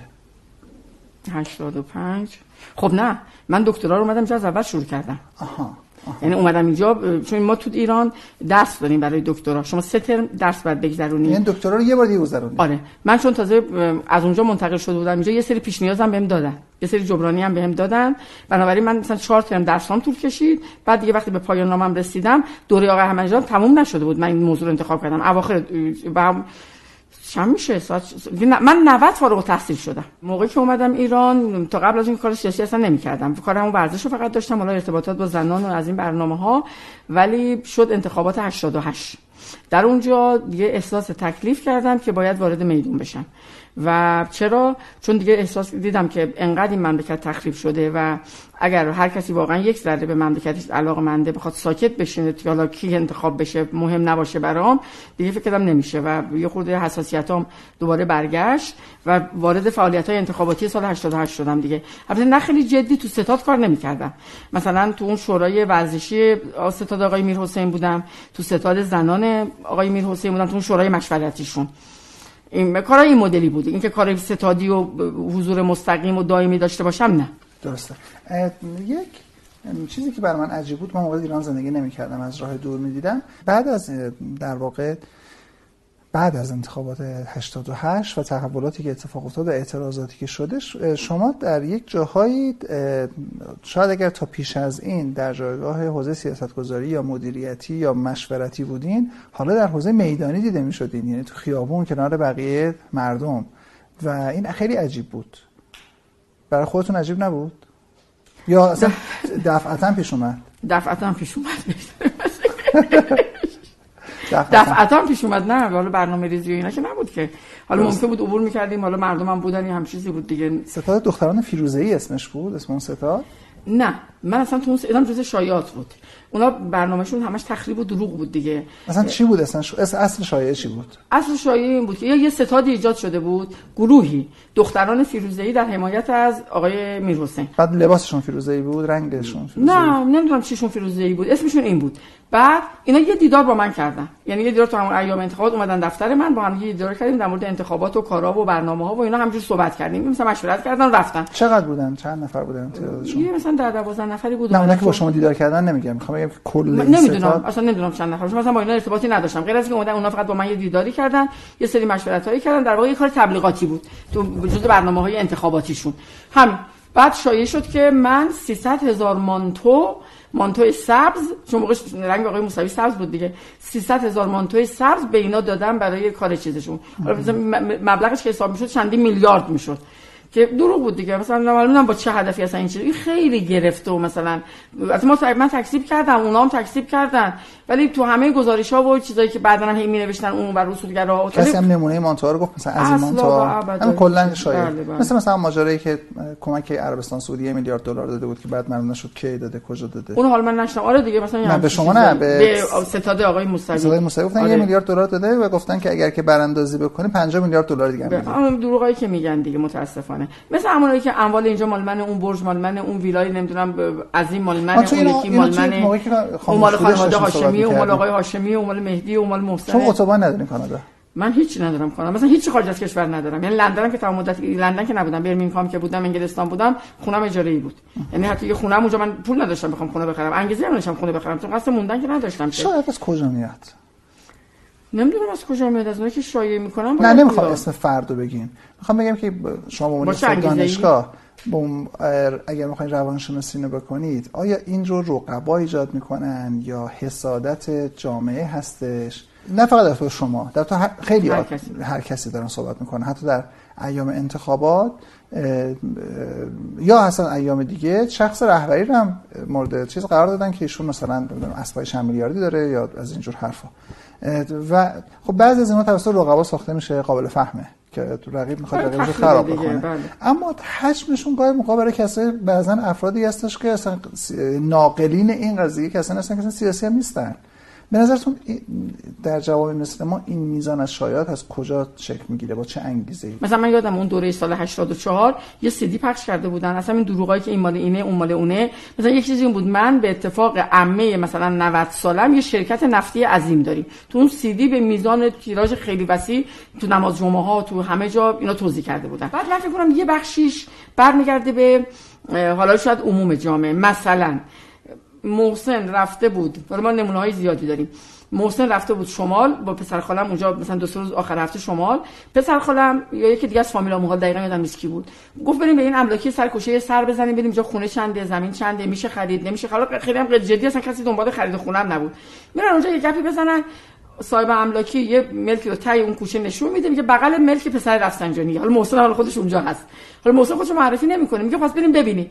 محسن دیگه ول نمی‌کنه این املاکی رو. بریم ببینیم و اینا و بعد میره اونجا میگه خب از کوش ملک پسر رفسنجانی؟ میگه اینه. میگه خب در بزن بریم تو ببینیم کیه. دیگه اینقدر گیر میده محسن. یارو کلافه میشه. محسن میگه من محسنم. این ملکم نه مال من نه مال برادر نه مال اون یکیه. این دروغا رو برای چی میگین میگه با ما میگیم مشتری پیدا کنیم. یعنی این کسی که می‌خواد زمین بخره بدون بغل ملک پسر رفسنجانی داره می‌خره. خیالش راحت باشه. از لحاظ امنیت نه از لحاظ چیزای دیگه اینجوری مشتری ها بهتر میاد مثلا یا مثلا یه مورد در مورد خود من بود. یه ویلای بزرگی وقتی شما وارد کلار دشت میشی یه تپه یه یه ویلای گرد اون بالا هست. مدت ها شایعه بود این مال فایزه است.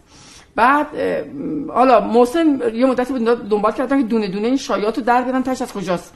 که همینجور بتونن باش مقابله کنن خونسا کنن و مثلا بالاخره آدمایی که این شایعات رو ایجاد می‌کنن باشون برخورد بشه دیگه. چون دیگه خیلی hot شده بود این شایعات یه دوره‌هایی. بعد میسپره اون به یکی از همین مثلا آقایون محلی اونجا که برو ببین چرا میگن این خونه مال فایزه است. اون میره انسان یه نفر میفرسته در می‌زنن تو خونه سرایدار میاد دم در. میگه این خونه مال کیه؟ بچه سرایدار میگه مال فایز هاشمی. خب میگه وقتی که خودش میگه دیگه دیگه نمی‌تونیم شایعه است. این بالاخره یه پایه بعد داشته باشه. میره نیروی انتظامی میگه این صاحب این ملک رو بخواین. ببینید میخوانش بهش میگن که خانم هاشمی گفته خیلی خب حالا دیگه آبا از آسیاب افتاد ملک رو به نامم کن. دیگه به نام خودم کن دیگه مشکلی وجود نداره. مرد عصبانی میشه یعنی چی؟ این ملک منه؟ چرا به خانم هاشمی داره؟ کی میگه این مال خانم هاشمی گفت خب به سرایدارتم داره میگه مال خانم هاشمی جریانش چیه؟ یه برنامه‌ای دارین شما میگی. یارو به تته پته میفته چی بوده جریان؟ من اومدم اینجا مجوز بگیرم خونه‌مو بسازم بهم نمیدن نه آب بهم میدن نه برق بهم میدن نه مجوز بهم میدن نه نمی‌دونم اینو بهم میدن نه عوارض بهم میدن. دیدم تنها راهی که دارم بگم این مال فایزه است. شایعه کردم این مال فایزه است. همه کارم جور شد. همه چی رو بهم دادم من الان خونمو ساختم. یعنی بالاخره هر چیزی که آدم دنبال می‌کنه یه چیزی از توش در میاد. اون قسمت اول که گفتم تو همون ایام انتخابات روزنامه جوان یه روز یه برجی هست توی میدون قدس سر خیابون یاسر تو نیاوران یه برجی که اینجوری کجم میره بالا. خوشگلم بله بله، هست. بله بله. آره. اونو عکسشو انداخت. مال کیه؟ همه مشخصات اسم من فقط ننوشت. فه تا انگلیس بوده درس خونده اینجوریه اونجا بوده اینجا بوده ورزش بوده فلان. تمام مشخصات منو گفت این برج مال اینه. خاطر ما راست شکایت کردیم. دورم پیگیری کردیم هیچ فایده نکرد نه نه اون رو بخواستنش نه حکمی صادر شد نه بررسی شد نه رسیدگی شد. رسما تو روزنامه انداخت ملک مال فایز هاشمی سرایدارا رفتن میگم سرایدارا سرمایه‌گذارای صاحب سهامش. رفتن شکایت کردن. بابا این ملک مال خانم هاشمی نیست. شما دروغ گفتین؟ به منافع ما ضربه می‌زنید شما این حرفا رو می‌زنید اونام رفتن شکایت کردن اصلا رسیدگی هم نشد. یعنی پایه های مختلف داره. یه بخش دیگه هم میگن همون احساس امنیت اقتصادی مثلا چون آقای هاشمی پولدار بوده حالا قبل از انقلاب بالاخره وضعیت خوبی داشته بعد بعد از انقلاب هم این آقای زیبا کلام هم مطرح کرده بود. توی یکی از این سخنرانیش اندام مقالاتی که نوشته بود. بعد از انقلاب هم به حال ایشون همیشه جزء مسئولین بوده. انگار گفته بشه این ملک اینا اینا مال اونه. یه جوری برای دیگران امنیت اقتصادی ایجاد می‌کنه که اونا کارشون راحت باشه می‌تونن سرمایه گذاری بکنن. کسی کارشون نداره و می‌تونن با امنیت برن سراغ کارهای اقتصادی و سرمایه گذاری نمی‌دونم حالا دلایل مختلف داره دیگه. حالا اینا رو آدم می‌بینه ولی من مختلفم عمده اینا سیاسیه مثلا شما ببینین آقای پالیزدار آقای پالیزدار میاد میگه که پوست هندونه هایی که. اسبای فایزه می‌خورن رسمی توی سخنرانی که پخش هم شد اونا فقط 300 هزار تومن حالا بقیه مخارج این اسبا رو ببینید چقدر. روزی 300 هزار تومن. من نه اسبی دارم نه اسبی داشتم. من یه اسبی یه خانم باشگاهدار خانم منتظم به من هدیه داد که من اصلا نبردمش. گفتم مثلا مال خودت خودت هم اجاره بده. اصلا من احساس کردم که این مال من نه هیچی. نه یه بارم حتی سوارش شدم. چون من گاگایی می‌رفتم از سواری. ولی مثلا این پول این همه اسبی که من دارم فقط 300 هزار تا پول پوس هندونه اینا میشه از کجا اومده مثلا؟ یا شایعه طلاق من. مثلا این عجیب آره خیلی مطرح بود. انقدر این قوی بود. شایعه بود واقعیت بود؟ نه کاملا شایعه بود. نه مورد نه پایه‌ای داشتیم نه حتی قصد طلاقش وقت داشتیم. هیچی نبود اصلا. این انقدر قوی بود که حتی فامیل ما باورشون شد. من رفتم انگلیس قوی تر شد. چون من همسرم همراهم نبود. من و پسرم رفتیم. خب اون میومد و می‌رفت من میومدم می‌رفتم. مثلا براشون عجیب بود. یه خانم خودش بلند بره انگلیس مثلا همسرش تهران بمونه. اون ایام خیلی دیگه این شایعه قوی شد. به حدی که پسر خاله من بلژیک زندگی می‌کنه. اومد ایران برگشت به مامانش گفت آره فایزه طلاق گرفته. من دیگه اون دیگه چرا داره همچی حرفی می‌زنه؟ یا مثلا یکی از پاسدارای بابا اینا بود آقا جلال بود که اصلا روزای اول انقلاب با بابا بود تا حالا چند سال پیششون فوت کرد. اون یه از من جدی می‌پرسید فایز خانم تو راستش از حمید جدا شدی؟ ما نمی‌دونیم. یعنی اینقدر این قضیه جدی بود که دور های ما می‌گفتن که تو طلاق گرفتی. من نمی‌دونم واقعا پایه مثلا این طلاق از کجا در اومده؟ اینا برای تخریب دیگه چیز دیگه نمی‌تونه باشه. البته هم تخریب همین که پشت سر مشاهیر حالا فرق نمی‌کنه مشاهیر سیاسی یا دیگران در همه جای دنیا یک حاله ای از ابهامات اینجوری هستش که البته جالب اینه که به غیبت شیرینه دیگه. شایعات به شدت می‌گیره. شما هزار بارم تکذیب می‌کنی اصلا کسی انگار گوش نمیده. یعنی کسی نمیشنوه اون تکذیبیه رو و اگرم میشنوه باور نمی‌کنه. به حال شایعات به قوت خودش باز همینجوری میشخه البته این ایام 88 به نظر من این شایعات رو هم یه خورده کم کرد و یه خورده کنترل کرد. اصلا من دیگه خیلی نمیشنوم نمی‌دونم شماها میشنوین یا نه. قبلا ما بیشتر میشنیدیم از اون میپرسیدن. ولی این ایام دیگه هر کی هر چی داشت رو شد دیگه. یعنی معلوم شد که کی چی داده کی چی دزدیده کی چی خورده. اینا خیلی دیگه اگه چیزی بود می‌گفتن دیگه. آره دیگه. یعنی که فهمیدن تنها کسی که که خلافی نکرده چیزی نداره. همین خانواده هاشمیه که هیچ مشکلی نداشته. بقیه همه یه جوری مشکل دار شدن جز خانواده آقای هاشمی. این ایام 88 به نظر من از این نظر که خیلی شفافیت ایجاد کرد. خیلی حالا نه در مورد ما در مورد خیلی چیزا. و خیلی چیزا رو شد خیلی چیزا معلوم شد. شما دوبارم بازداشت شدین 88 دیگه بله من دوباره بازداشت شدم. یه بارم که زندانی جدی داشتم دیگه. بعد از 88 آره. سال 91 بود. اون دیگه خیلی بامزه بود به خاطر اینکه تصوری که از بیرون ما داشتیم این بودش که طرف مقابل بعد زندانی می‌شد یا محکومیت آره می‌گیره و شما رفتین زندان. در واقع خیلی عجیب بود این ماجرا. برای خودتون مثل همه چیزایی دیگه اینم آدم تو زندانه مگه عجیب نیست؟ آدمای بیگناه آدمایی که حالا عاشق مملکتشون آدمایی که خب نقدی کرده باشن. من راستش رو بخواین حق میدم به آقای قاسمی. اگر اون موقع این شرط که شرط بندی چیزی رو که شرط بندی کرد که انصافی بودش بهش عمل کنه. اما مردانگی عمل بهش هم نداشت دیگه. آره که انجام نداد. اما نکته این بودش که اگه از منم میپرسیدن قبل از اون ماجرا البته سر ریش هم شرط نمیبستم گشت ریشی هم که ندارم می‌خوام سر شرط ببندم. در واقع جامعه شوک شد. خودتون شوک نشدین؟ نه ما البته حکمو داده بودن. یه شش ماه بیشتر هم گذشته بود که منو نبردن زندان من نگفتم بیا زندان. نه اصلا همین که حکم گرفتین.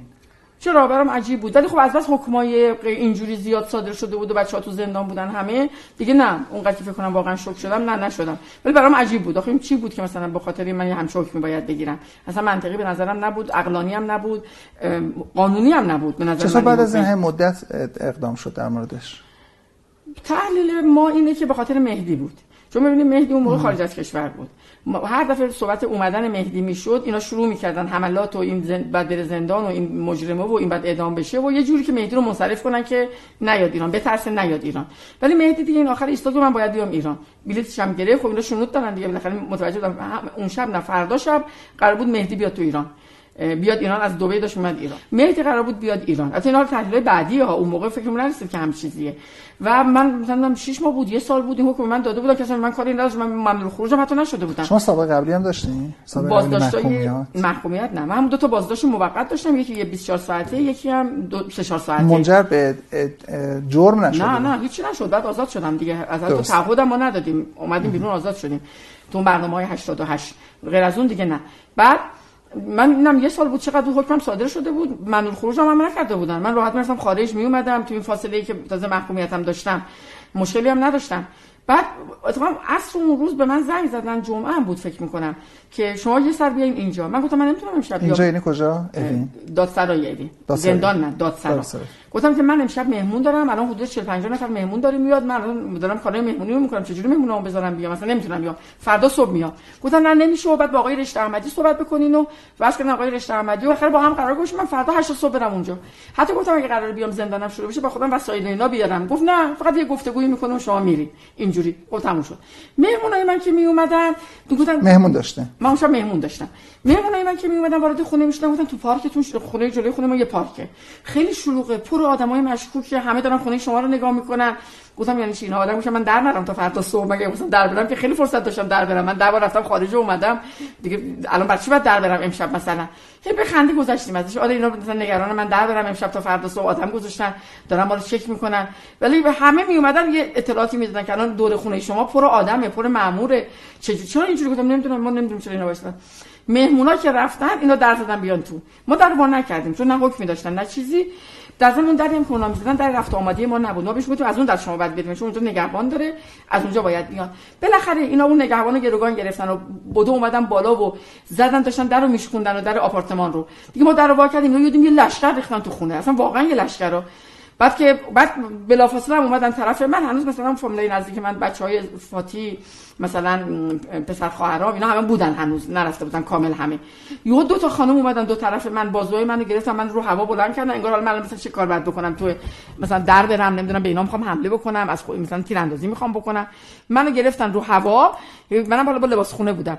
یه چادرم فقط من سرم کرده بودم. خیلی خوب. بالا من لباسمو عوض بریم. من رو هوا داشتم میبردم زمینم نمیذاشتم من راه برم. من رو بلند کردن رو هوا داشتم میبردم. زورشون زیاد بوده. دو تا خانم درشتم بودن. بعد دور ما پر مرد اصلا یه مردایی بودن اینقدر بلند بودن اصلا یه چیزای عجیب غریبی. گفتم من لباسم عوض کنم نه نمیشه. دستشویی می‌خوام برم نه نمیشه. هیچی با همونجور من بردم بیرون. بعد من خونه ما طبقه چهارمه. حالا میگم. طبقه چهارمه از هر طبقه که ما پله به پله مامور وایستاده بود. مامورای تا مثلا پایین مثلا یه 40 تا پله بود 40 تا مامور تو طبقات وایساده بود. پایین رفتیم پارک پر مامور. من سوار ماشین کردن این برای کوچه مامور اون برای کوچه مامور کوچه پایینی مامور اون سر خیابون مامور. اصلا این چیز عجیب غریبی. انگار مثلا یه جانی بالفطر دارن دستگیر می‌کنن. تو خیابون انگار مثلا الان 6 تا ماشین دنبال ما که منو نجات بدن. چنان مانور می‌دادن میپیچیدن نمی‌دونم آژیر میکشیدن. اصلا یه چیز عجیب غریبی. مهدی نظرش این بود اینا این کارو کردن. میگم فایزه که اینجا بود باشین کارو کردیم. تو بیای با تو چی کار می‌کنیم که من نیام بترسم. چون حد فاصله که نامادن بالا و اینا شما فرصت نشد که به پدر اطلاع بدی. ما به جمارون زنگ زدیم. قبل که در وا بکنیم به اون از طرف نگهبانی بیان. که چی کار کنیم؟ اونا گفتن در وا نکنیم تا ما برسیم. یعنی محافظای بابا. ولی اونا نرسیدن. فکر جرئت نکردن بیان. یعنی فهمیدن جریان چیه. هر چه صبر کردیم اونا بیان ما در وا کنیم. نرسیدن اونا. دیگه اون از طریق نگهبانی و از اون طرف اومدن. بعد مهدی نظرش این بود که اینا این کارو کردن که من نیام. یعنی بگن که خب ببین وقتی با فایزه این کارو کردیم با تو چیکار می‌کنیم؟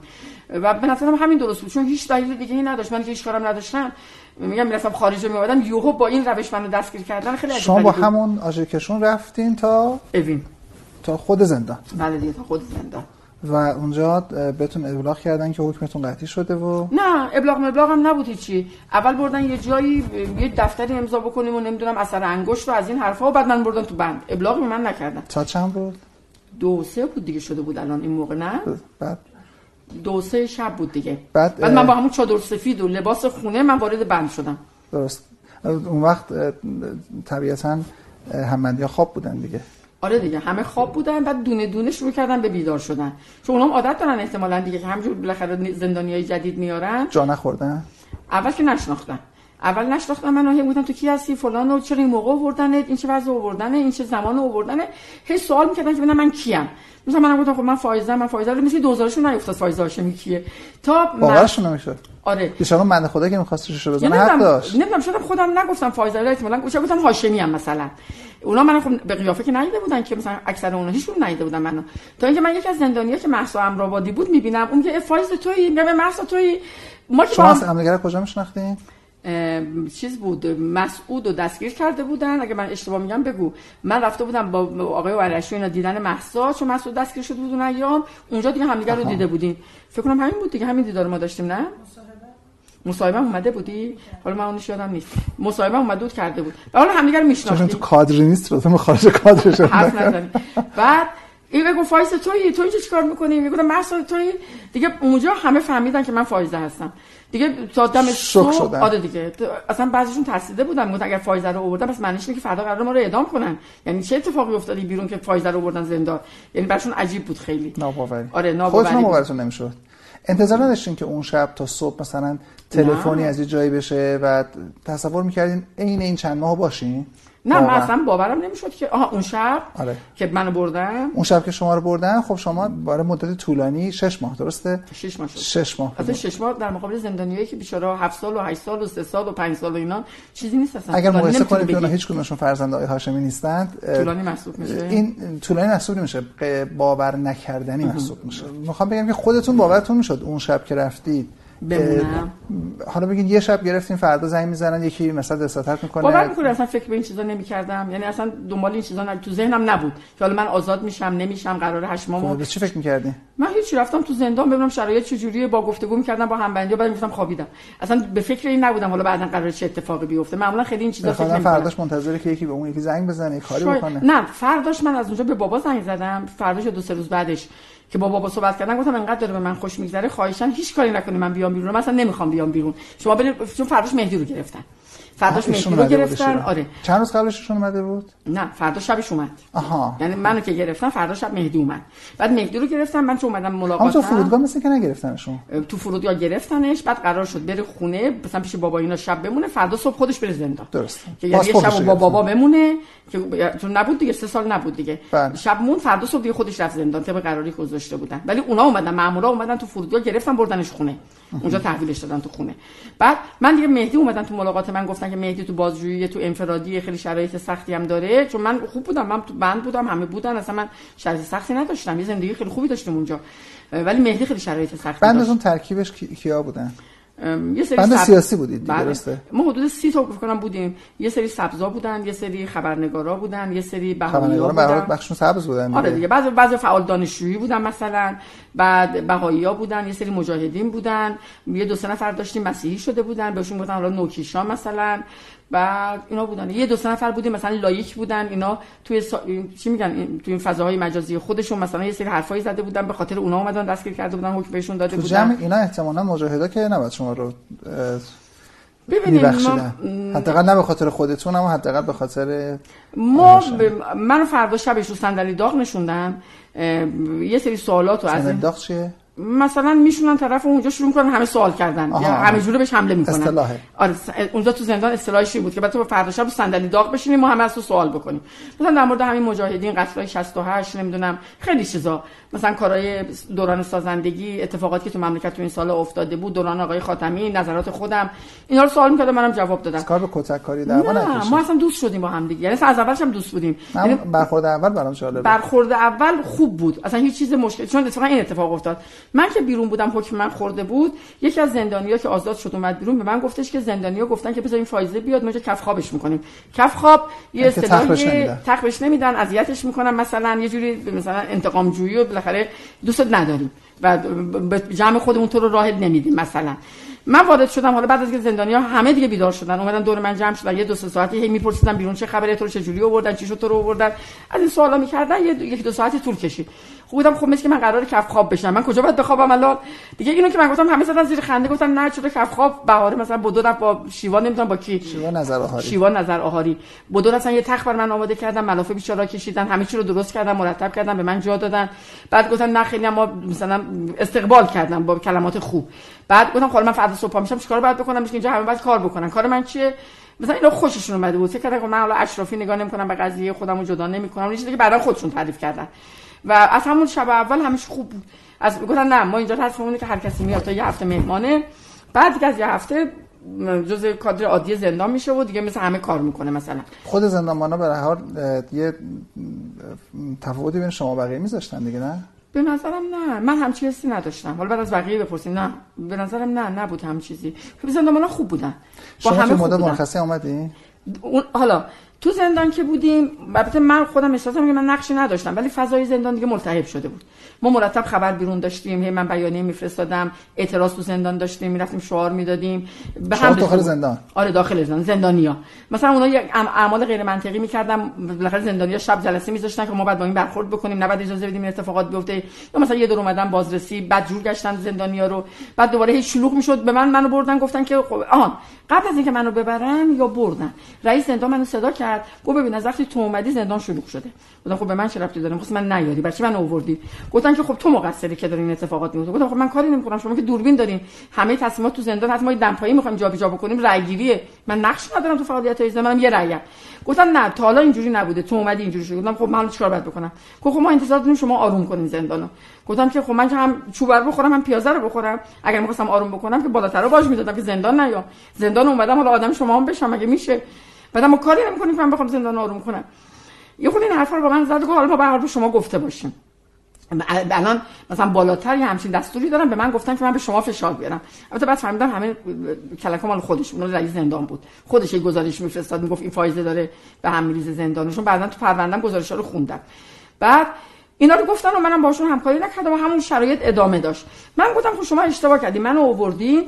این سبب شده زندانیا شاید احساس پشتگرمی بکنن. ببینن خب بالاخره وقتی مثلا دختر آقای هاشمی مثلا بین ما شاید یه فرقی داره یه خود قوی شدن از لحاظ چیز حالا اعتراض می‌کنن شورش می‌کنن. من نمی‌دونم به من ربطی نداره. اومدم به من بابا یه شب اومد دیدن من یعنی دیدن منو مهدی تو زندان. بعد فرداش منو پایین صدا کردن گفتن که شما بریم مرخصی. گفتم من که تقاضای مرخصی نکردم. گفتم دادستان لطف کرده به شما مرخصی داده. گفتم خب دادستان بیجا کرده به من مرخصی داده. من مرخصی می‌خوام چیکار؟ من دو ماه اومدم. اینقدرم کار دارم دارم کتاب ترجمه می‌کنم. اصلا وقت ندارم برم بیرون. مثلا فلانی 8 سال نرفته اون یکی مادر مریضه با اون سن و سالش اونا رو بفرستم مرخصی. من چرا؟ انفرادی نفرستن چرا؟ بعد همینجوری این اتفاقات افزایش پیدا کرد افزایش پیدا کرد. پنج روز منو فرستادن. خیلی داستانا داشتیم. همین شورش ها و اعتراض ها و اینا خیلی زیاد شده بود. پنج روز 20 روز. یعنی با حکم 20 روزه من فرستادن انفرادی تنبیهی. البته بعد از پنج روز منو برگردوندن دوباره تو زندان عادی. بعد یه بار دیگه اومدن سراغم دایم فوت کرده بود. وکیلم اومد. چرا این پنج روز فرستادن؟ یعنی مشخصا چه کاری کرده بودین؟ که زندان به هم ریختی. شورش کرده قبلش چه شورشی کرده بودین؟ مجموعه کار قبلش. هم مجموعه. اگر مثلا زندانی اومدن اعتراض کردن تو باعث شدی. بعد دایم فوت کرده بود وکیلم اومد. که آره حتی اینقدرم طوری هم گفت من فکر مثلا مامان و بابام یه طوری شدن. اصلا عجیبی گفت وحشت کردم و حالم بد شد. که آره مثلا دایی شما فوت کرده الان خانواده دارن میرن رفسنجان. دوست دارن شما هم همراهشون باشید. اگر یه تقاضای مرخصی بکنی مرخصت می‌کنن. گفتم تا روز قبلش یه زندانی داشتیم سغرا خانم فامیلش من نمی‌دونم چی از چیزای خانواده مجاهدین بود. سن بالایی هم داشت. مادرش فوت کرده بود حتی نذاشته بودن تلفنی دقایق آخر با مادرش حرف بزنه. خیلی بیشتر روحیه خرابی داشت. گفتم آخه من چجوری تقاضای مرخصی کنم؟ مثلا روم میشه بعدن تو صورت سغرا خانم نگاه کنم. مادرش داشت فوت می‌کرد نذاشتن یه تلفن حرف من حالا دایم فوت کرده بیام مرخصی بیرون نه من نمی‌خوام. من می‌خوام تمام 6 ماهمو بکشم. مثلا نمی‌خوام بیام بیرون. دیگه اونم یه تیرشون به سنگ خورد من دوباره نرفتم مرخصی اینا مثلا از شهر من تو زندان خلاص بشم بتونن زندان آروم بکنم بعد هیچی دیگه. تا روز آزادیمون اما روز آزادیتون ظاهرا یه ارفاقی کردن که شما سال تحویل رو برین خونه. نه برعکس شد. یعنی نمی‌خواستن که من نمی‌خواستم برم خونه اونا مثلا من به زور خونه؟ نه. من خواستم سال تحویل کنار زندانیا باشم. فاتی تو مصاحبه اونا گفتن تو میای ببینین زندانی من یعنی 6 ماه من کامل بعد از سال تحویل تموم می‌شد. یعنی اون روز من بعد میموندم تا 6 ماه کامل می‌شد. بعد فاتینا هم یکی از ملاقاتی که ما داشتیم گفتم خب میام گفتم نه من سال تحویل رو میمونم. بعد از سال تحویل من میام خونه. یعنی اگر بخوام آزادم کنم من اونجوری میام خونه. این رفت اینو مصاحبه کرد اعلام کرد که فایزه می‌خواد سال تحویل رو با زندانیا بمونه. من اینا مخصوصا نخواستن من اونجا باشم. بعد چون هیچ عدس منو عصبانی بودن دیگه دلشون نمی‌خواست هرچی من می‌خوام همون باشه. یه روز زودتر اومدن سراغ من. گفتن آزادی. گفتم که نه من هنوز یه روز دیگه مونده من نمیرم بیرون. گفتم اگه خونه خلاص یعنی چی نمیرم بیرون؟ خودت باید بری دیگه. گفتم نه یه روز دیگه مونده من نمیرم بیرون. بعد منو به زور بندازین بیرون. مگر که روز خودش باشه. من می‌خوام سال تعبیر اینجا تو زندان باشم. بعد زنگ زدن رئیس زندان اون موقع نبود معاون زندان بود. اسمش هم یادم نیست کی بود. که گفتم میای اینجا ما با شما صحبت کنیم یه گفتگو بکنیم. من گفتم آره میره. بچه‌ها گفتم ببین تو بری اونجا دیگه نمی‌تونی برگردی. گفتم نه بابا مگه شهر هرت من برمیگردم. من صدا کرد گفت اونم همین گفت من اینجا خونه خالص که نمی‌خوام برم نمی‌خوام برم. خب تموم شد بعد باشی بری دیگه. گفتم نه یه روز دیگه هنوز مونده. گفت مگه دستتو می‌گیرم میندازم بیرون؟ مگه دست توه؟ گفتم خب اگه تونستیم بکنیم. من که اگه تونستیم بکنیم من با پای خودم نمیرم بیرون. بعد من بدو از اتاق رئیس زندان اومدم بیرون و یه در آهنی اون وسط بود که این بسته میشه همیشه که این ارتباط زندانی با این ولی قسمت اداری قطع میشه. بعد این خانمی که با من اومده بود نگهبان زندان که منو برده بود اونجا دنبال من میدوید که خانم هاشمی از این ور بعد گفتم نه من می‌خوام برگردم تو بعد من از اون نمیام. خوشحال شدم که این در قبل از اینکه بسته بشه مزش رفت شدم پس داستان حل شد. من رفتم تو بند دیگه نه نمی‌تونم من ببرم بیرون. رسیدم جلوی من در رو دیگه برام وا نکردن. گفتم خب برم تو گفت نه تو دیگه زندانی نیستی تو آزادی باید بری. گفتم خیلی خوب در واکو من برم بالا وسایلم بردارم گفت نه تو بری بالا دیگه نمیای پایین نمی‌ذاری. گفت قول میدی بری بالا برداری وسایل؟ گفتم نه قول کنم نه حالا برم بالا ببینم چه جوری میشه. در وا نکردم. من یه دو ساعت همون لب جدول نشستم بعد نگهبانا اومدن. یودم یه لشکر مرد اومد اون جلوی تو اون خیابون سر زندان وایساد. دو تا چهار تا شش تا هشت تا زن اومدن. از این زنای نگهبان و از این حراسی های زندان. خودشون با خودشون به اختلاف افتادن. مثلا اون میگه خیلی خوب این که بلند نمیشه. دستشو بگیریم ببریشون دیگه. اون گفت نه شیفت من تموم شده. من دیگه نمی‌تونم کاری بکنم. بعد گفتش که خب منم هنوز شیفتم شروع نشده. شیفت توه. خودشون با هم دیگه به کلتر افتادن. دیگه بعد از دو سه سال گفتن نمیاد. گفتم نه نمیام. باز دو نفر اومدن. بازوی منو گرفتن. منو بلند کردن گذاشتن تو ماشین و دیگه رفتیم دیگه. رفتیم و منو خونه تحویل دادن و دیگه قضیه تموم شد. من آزاد شدم. بردنت اینجوری. برگشتن آره ولی خیلی خوب بود. به آرمان ها باورم بیشتر شد. قوی تر ایستادم دیگه شاید قبلش اگر نگران بودم که ممکن حالا یه روزی آدمو بگیرن یا یه هزینه ای بخوای بدی دیگه اون نگرانی هم رفت شده بود. چون دیگه زندانم هم رفتم دیگه بعد از این دیگه چی می‌تونه باشه؟ دوباره میرن زندان دیگه. همون موقع که آقای لاهوتی و وحید کشته شدن در واقع ما تا هم موقع تو جریان بودیم که انقلاب چگونه بچه های خودشون آقای وحید لاهوتی که کشته نشد ما معتقد کشته شدن نه خودکشی نکرده. یعنی ما فکر کنیم نکرده پلاسکو نرفتاد نه من رفتم ساختمون پلاسکو یک دو سال بعدش از تمام مغازات موقع من کسی نمیشناخت. من موقع بچه بودم. هیچ چهره شناخته شده ای هم نبودم. هنوز تو خبرها مثلا نبودم. از همه مغازه‌دارای اونجا پرسیدم مثلا این فلان تاریخ اینجا کسی خودکشی کرده؟ کسی خودش از این بالا انداخته پایین؟ همه گفتن نه. برای من اعتقاد ندارم که وحید واقعا رفته خودکشی کرده. شما وقتی که نمی‌دونم تو تدفین کسی شاهد بود؟ نه اصلا ندادن جنازه وحیدو. وحیدو خودشون رفتن دفن کردن. آقای لاهوتی پزشکی قانونی نامه داد که با سم کشته شده. با سم فوت کرده. یعنی اونم باز به ما گفتن سکته کرده. ولی پزشک قانونی همچین نامه ای نداد. یعنی همون موقع ما این داستانا رو داشتیم. خب بالاخره من کشته شدن اینا رو عین عدالت نمی‌دونم. من اینا رو حالا یه حالتای بعضی میگن مثلا هر انقلابی بچهای خودش هم می‌خوره بالاخره حرکت های انقلابی این عوارض و این چیزا هم داره دیگه. ولی به حال این مسائل همیشه تو ذهن من بود. اینجور نبود که حالا نبود. نه جدید نبود هیچ کدومش. تو ایامای مختلف اتفاقاتی که افتاده بود اینا همیشه وجود داشت. بالاخره آدم می‌دید که اتفاقات همه مثبت نیست اتفاقات همه درست نیست اتفاقات همه بر پایه عدالت نیست. حالا یه دورانهای بهتره یه دورانهای ضعیفتره. نه اینشون جدید نبود. با زندان رفتن خودم هم چیزی تو من تغییر نکرد. چون قبل از اونم حالا حالا باز ببین از دوره‌ای که بابا شد رئیس جمهور به نظر من خیلی چیزا متعادل شد. خیلی انقلابیگری ها و حرکات بدون منطق و بدون بر پایه حالا بگیم دین و انقلاب و اینا که به این نام بود این چیزا یعنی خرابی ها البته متوقف شد. مرده نهضت آزادی بابت یه نامه که پدر شما نوشتن زندان رفت. خب کار بابا نبود. ببینین ولی ایشون خیلی چون خیلی از مثلا حالا من مثال بزنم. خب اون موقع قوه قا... آقای هاشمی ما شخص درسته به لحاظ سیاسی شخص دوم کشور بوده اما به لحاظ واقعی شخص اول کشور بوده. باشه تو این قضايا بابا مثلا آقای عباس عبدی همیشه فکر می‌کنه بابا اون انداخت زندان. دستش انتقاد خیلی به بابا می‌کرد. ولی اصلا بابا نقش تو زندان نداشت که بخواد اونو بندازه. اصلا بابا اهل این چیزا نیست اهل این انتقام جویی نیست. مردای نهضت آزادی هم که رفتن زندان هم تاثیر نامشون به پدر نه. نبود. نه ببینید ممکنه این بوده باشه ولی این کار بابا نبوده بره شکایت کنه بگه اینا رو دستگیر کنی. دیگران کردن. اون کار کسایی که خب برای خودشیرینی برای رئیس جمهور این کارو می‌کنن. ولی ایشون همیشه مخالف بود با این زندان در دوران خودش هم شما اگر نگاه بکنیم ما زندانیای سیاسی به حداقل می‌رسه. مثلا بهاییایی که قبل زندان بودن و بعدش هم زندان بودن در دوران آقای احمدی نژاد تو اون دوره نیستن.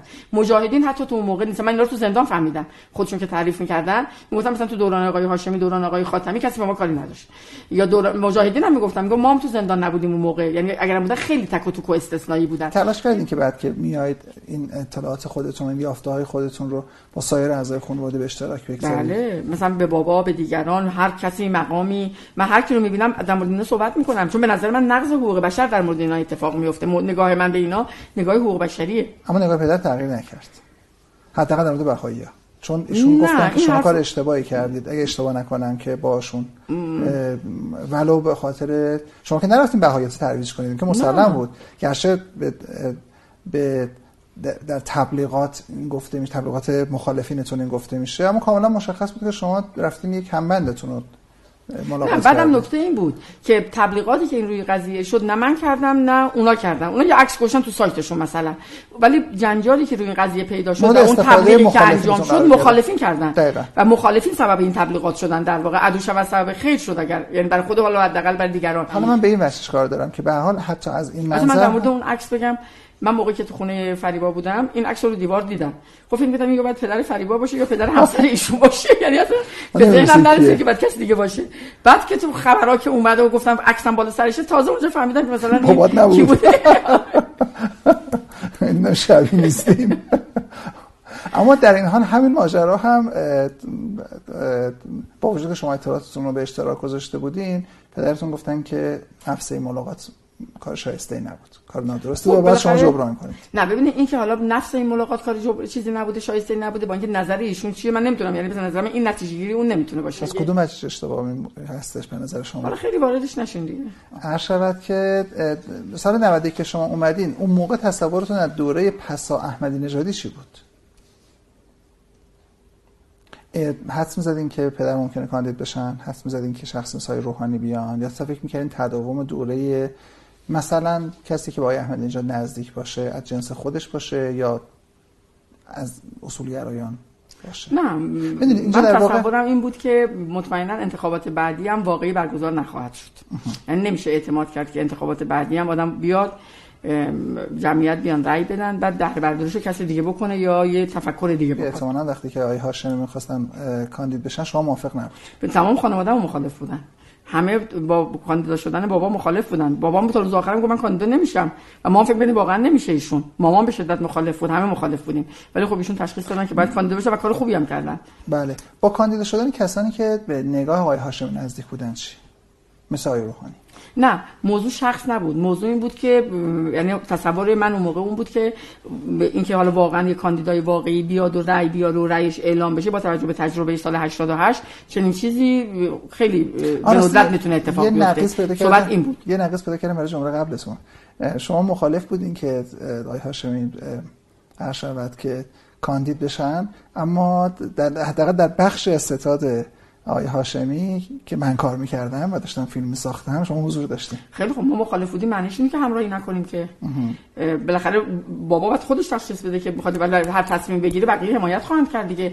ولی موقعی که مشورت بود خب همه ما مخالف بودیم. بله. وقتی که انتخابات سال 92 برگزار شد و آقای دکتر روحانی رأی آوردن این سوال خیلی مطرح شد که اگر که مهندسی انتخاباتی در ادوار قبل شکل گرفته بود خب این دوره می‌تونست شک بگیره زمین که در این دوره می‌تونست راحت تر شک بگیره چون شمارنده آراد طیف آقای احمد خود اونها بودن. و پس از این میشه نتیجه گرفت که در ادوار قبل هم اشتباه شده. اشتباه می‌کردن کسانی که می‌گفتن که فکر می‌کردن مهندسی نه من با این موافق نیستم به این دلیل. ببینیم به نظر من 88 هزینه زیادی رو بار نظام کرد. و در واقع اونها رو ترسوند که بخوان دوباره این تجربه تکرار بشه. یعنی همون باعث شد که این دفعه انتخابات رو سالم برگزار بکنن. هرچند که قبلش سالم برگزار نشد. یعنی با رد صلاحیت ها رو که می‌بینیم مثلا خود آقای هاشمی آخه یعنی چی بعد رد صلاحیت بشه؟ این اصلا به نظر من کاملا برخلاف قانون انجام شد. سال 88 باعث نشد که آقای هاشمی تایید صلاحیت بشه؟ نه.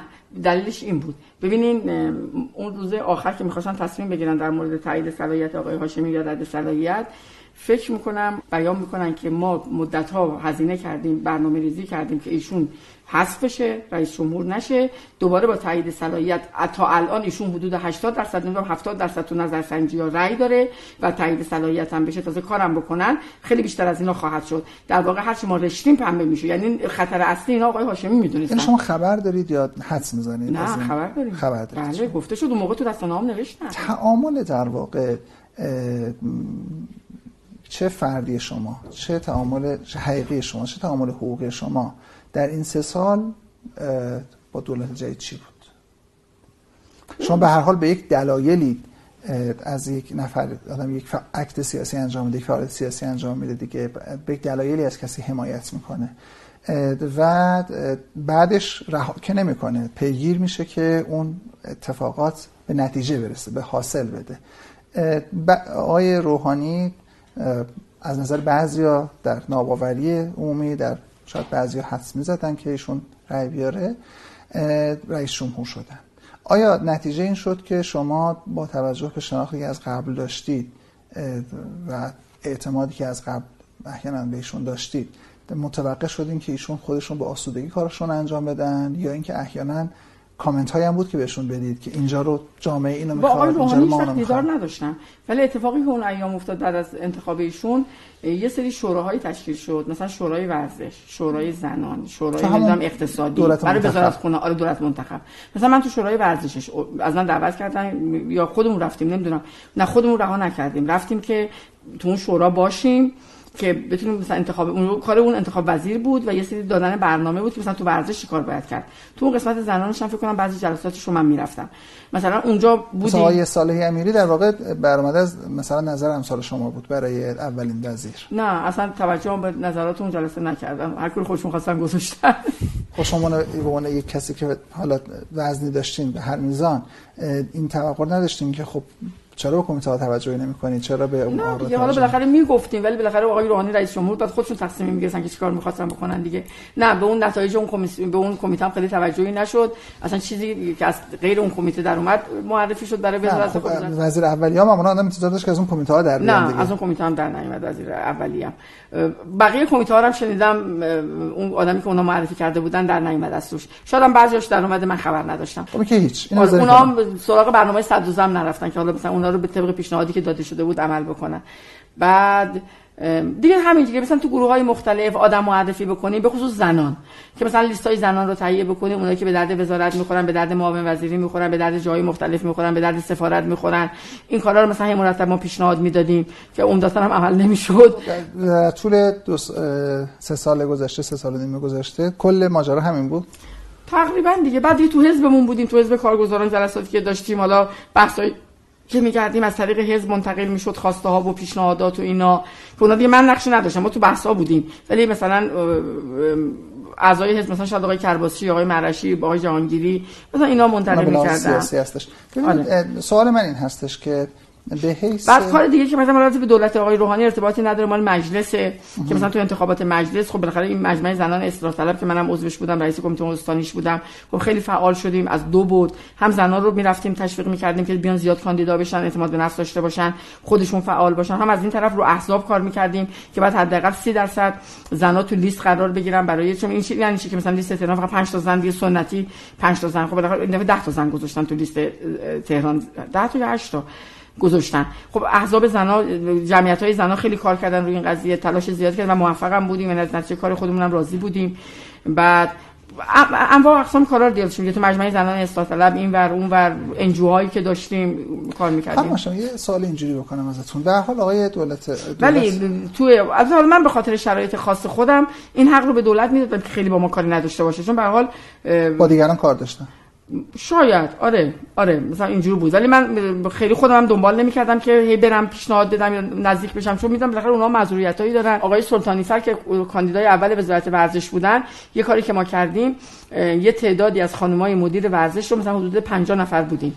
جمع کردیم که اینا توقعاتشون رو نسبت ورزش بانوان به آقای سلطانی فر بگن. از قبل از اینکه وزیر بشه که ما این انتظارات رو داریم و چنین آمادگی رو داریم برای همکاری. آقای سلطانی فر رو دعوت کردیم این 50 نفر نشستن با آقای سلطانی فر گفتگو کردن. بعد مثلا همین شد عاملی که مثلا خانم آلیا تو مجلس اعلام کرد آقای سلطانی فر به فایزه هاشمی یه جلسه زیرزمینی مثلا انگار مثلا خونه تیمی الان داریم و با هم نشستیم گفتگو کردیم. داشته کلی مثلا باعث دردسر شد براشون که مثلا چنین ملاقاتی با فلانی صورت گرفته عامل فتنه نمی‌دونم فلان از این حرفا. شود که می‌خوام حدس بزنم که احتمالا شما بزرگترین دستاورد سه سال و نیم گذشته دولت دکتر روحانی رو برجام می‌دونید و حالا بزرگترین خب برجام یکی از کارهای خیلی بزرگی بود که انجام شد و من خیلی هم باش موافقم و به نظر من کار خیلی خوبی بود. برامون تبیین کنید که وجوه مختلف اهمیت برجام نظر شما چیه؟ ببینید شرایطی که کشور پیدا کرده بود با اون تحریم ها و با اون نداشتن روابط بین المللی و یه حالت تقریبا منزوی شدن مشکلات اقتصادی داخل کشور و خیلی جایی دیگه. یعنی فقط مشکلات اقتصادی نبود مشکلات بانکی مشکلات رفت و آمدها. حتی مثلا پول فدراسیون فوتبالی که فیفا به همه میده به فدراسیون فوتبال نمیده.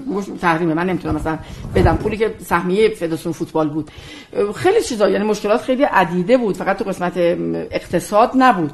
طبیعتا نیاز بود که با اومدن آقای یا آشتی بین‌المللی صورت بگیره دیگه. بعد ما که واقعا قصد سلاح هسته‌ای نداشتیم. اینم جز خرابکاری آقای احمدی نژاد بود با اون مدیریت کردن اون مذاکرات و که به هیچ نتیجه این نرسه و روز به روز این فاصله بیشتر بشه و توهم در دنیا ایجاد کردن و بعد اون جملاتی که برای اسرائیل می‌گفت و یه جوری ایران ستیزی رو ایجاد کرده بود. حتی مثلا ببینید تنها قطنامه ای که شاید یکی از معدود قطنامه هایی که به نفع اسرائیل و با اجماع به تصویب رسید حمایت از اسرائیل بود. در قبال اون جمله آقای احمدی گفته بود اسرائیل بعد از نقشه زمین محو بشه.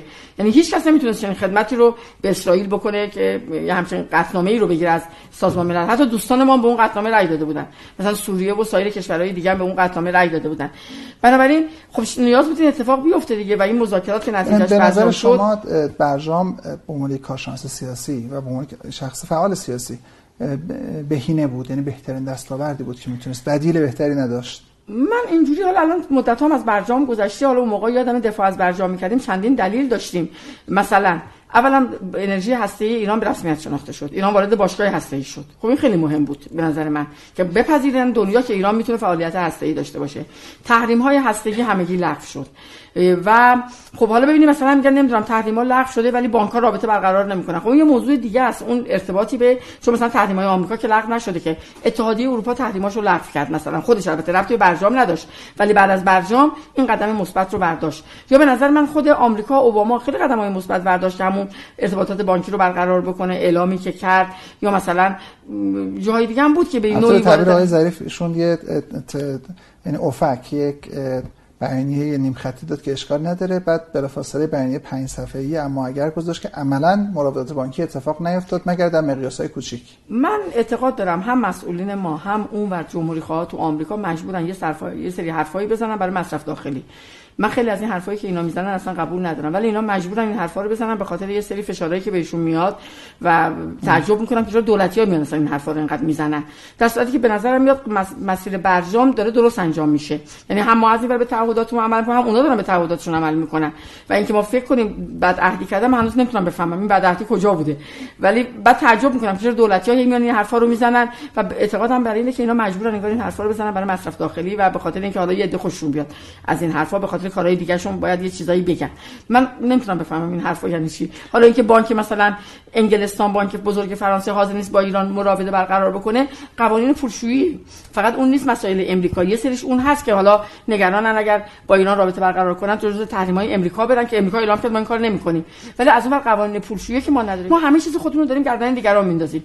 چیزایی که خودمون داریم. حالا من خیلی روی اطلاعات ندارم که بخوام وارد جزئی بشم. ولی کلیاتش به نظر من مثبت بوده و به نظر داره خوب پیش میره این قضیه. خیلی خوب. این این رو متوجه شدم. یا مثلا همین تفت. تفت درست میگم یا فصفه F A T F. بله. درست؟ آقای یاد آقای جنتی افتادم. F A T F. بله. این مثلا خب این چیز بدی نیست. و بالاخره انقدر دنیا کوچیک شده و ارتباطات گسترده و زیاد شده اصلا قابل کنترل نیست. یه سری قوانین بانکی لازمه باشه که باز همین جلوی این پولای این گونه گرفته بشه دیگه. خب اینو یه جوری دارن جلوه میدن که اصلا انگار مثلا این چیز جاسوسی عظیمی امام داریم میریم که تمام اطلاعات شهروندانمون رو در اختیار مثلا اینجوری نیست. یعنی تو دلش که میری اصلا چیز لازمی باید باشه. به نفع خودمون هم هست که ما هم بتونیم پولایی که تو ایران میاد و کنترل بکنیم نه متاسفانه با یه نگاه بدبینانه چیز می‌کنن و غیر تخصصی. من اعتقاد دارم خود مدیران ما بعضی این تخصصا رو ندارن. نمی‌دونن چی به چیه. و اون یه خود اشکالات مدیریتی خودمون هم هست. حالا یه سوال دیگه. البته نمی‌خوام بگم اون بر همه چی درسته ها اون بر هم می‌تونه یه سری چیزای اشکالاتی وجود داشته باشه. ولی ما باید متخصص باشیم و باشون گفتگو بکنیم دیگه. گفتگو یعنی منو بعد بر اساس منافع ملی عمل بکنیم. اینکه ما دائم دشمن دائمی داشته باشیم هر چیز رو با توته نکنیم اصلا ما میگیم آمریکا بدکارترین. نمی‌دونم روسیه مگر کمتر از اینا هستش. انگلیسی های ضرب المثل دارن. ما دوست و دشمن دائمی نداریم منافع دائمی داریم. این خیلی درسته. ولی ما دوست و دشمن دائمی داریم و به منافع خودمون همیشه ضرر زدیم. به تنها چیزی که فکر نمی‌کنیم منافع خودمونه. به نظرتون در این حوزه حوزه رسانه ها حوزه زنان حوزه حقوق شهروندی حوزه ورزش اینها کارنامه دولت جای چطوره؟ ببینید من در کل اینو می‌خوام بگم که متاسفانه اجازه دولت... کلش نکنیم. بیایم یک بیت شما رو مشکل اصلی می‌خوام بگم کجاست. من خیلی امیدی ندارم به آینده. یعنی که فکر کنم که الان با اومدن آقای روحانی خیلی اتفاقات خوبی میفته. حالا این دغدغه هایی که شما نام بردین همه اینا داره به سمت حل شدن میره و حداقل به سمت بهتر شدن. می به سمت بهتر شدن میره. تو بعضی جاها بله کارهای خوب شده تو بعضی جاها نشده. مثلا حوزه ورزش. نه ما اصلا راضی نیستیم. و من معتقدم که وزیر ورزش موفق نبوده عملکرد خوبی نداشته. و انتظار این بود که با این مجلس جدید چون من دیگه نسبت به ورزش به مصطلح کارشناس می‌تونم صحبت بکنم. ارتباطاتی هم دارم با تمام جامعه ورزشی و بالاخره نظرات اونا رو هم دارم. انتظار این بود که مثلا با تغییر مجلس حالا دیگه دست آقای روحانی بازه و هر وزیری رو که دلش می‌خواد چون دو مجلس قبلی دست آقای روحانی باز نبود. هر وزیری که آقای روحانی می‌خواست اونا تصویب نمی‌کردن. اونا وزیری می‌خواستن که بیشتر تو خط اونا حرکت بکنه یا ناموفق باشه که دولت پیروز نباشه مثلا. تبلیغات خوبی برای دولت نشه به خاطر عمل کرده خوبش. ولی دیگه دو مجلس جدید این مشکل وجود رفت شد. و آقای روحانی می‌تونست وزرای بالا اون بالا من میگم وزیر ورزش ولی به حال تعدادی از وزرا هستن که عملکرد مثبتی نداشتن.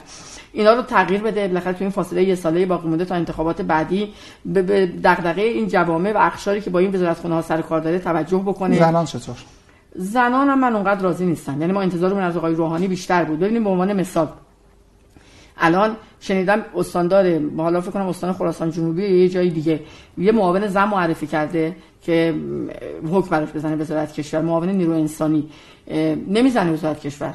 چرا؟ احتمال من دیگه دارم حس می‌زنم چون از مثلا بر اساس تجربیات قبلی و دانستای قبلی.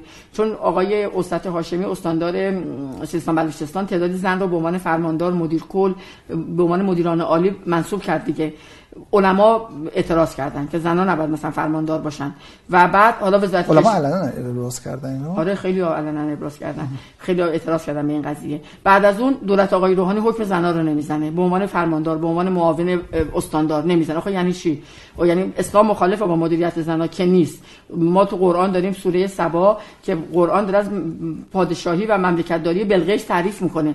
نداریم هیچ پادشاهی که قرآن تعریف کرده باشه. یه زن رو داره ازش تعریف می‌کنه. وقتی اونم در بالاترین سطح مملکتی یعنی الان زن می‌تونه از راز قرآن اسلام رهبر بشه رئیس جمهور بشه. همه صفاتایی می‌تونه داشته باشه. وقتی آدم وقتی رئیس مملکت ازش تعریف می‌کنه قرآن دیگه بقیه سمت‌ها که دیگه زیر مجموعه این قرار می‌گیره.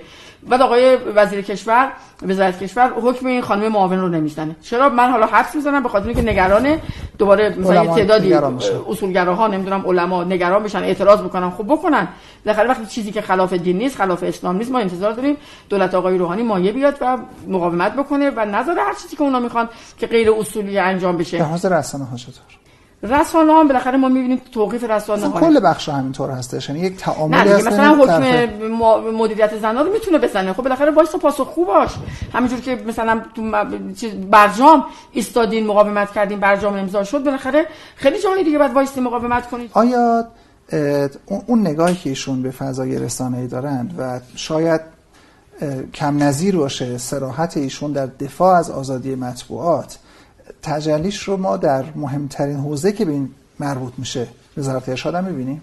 تا حدودی بله من فقط معتقدم وزارت ارشاد از حوزه های نسبتا موفق, موفق بوده. آره من عملکرد نه که بگم 100 درصد ولی عملکرد آقای جنتی رو تا حدودی جزء وزرای موفق می‌دونم حالا بگذاریم از یه مواردی مثلا اون کنسرت مشهد که خود آقای روحانی هم اعتراض کرد و اینا.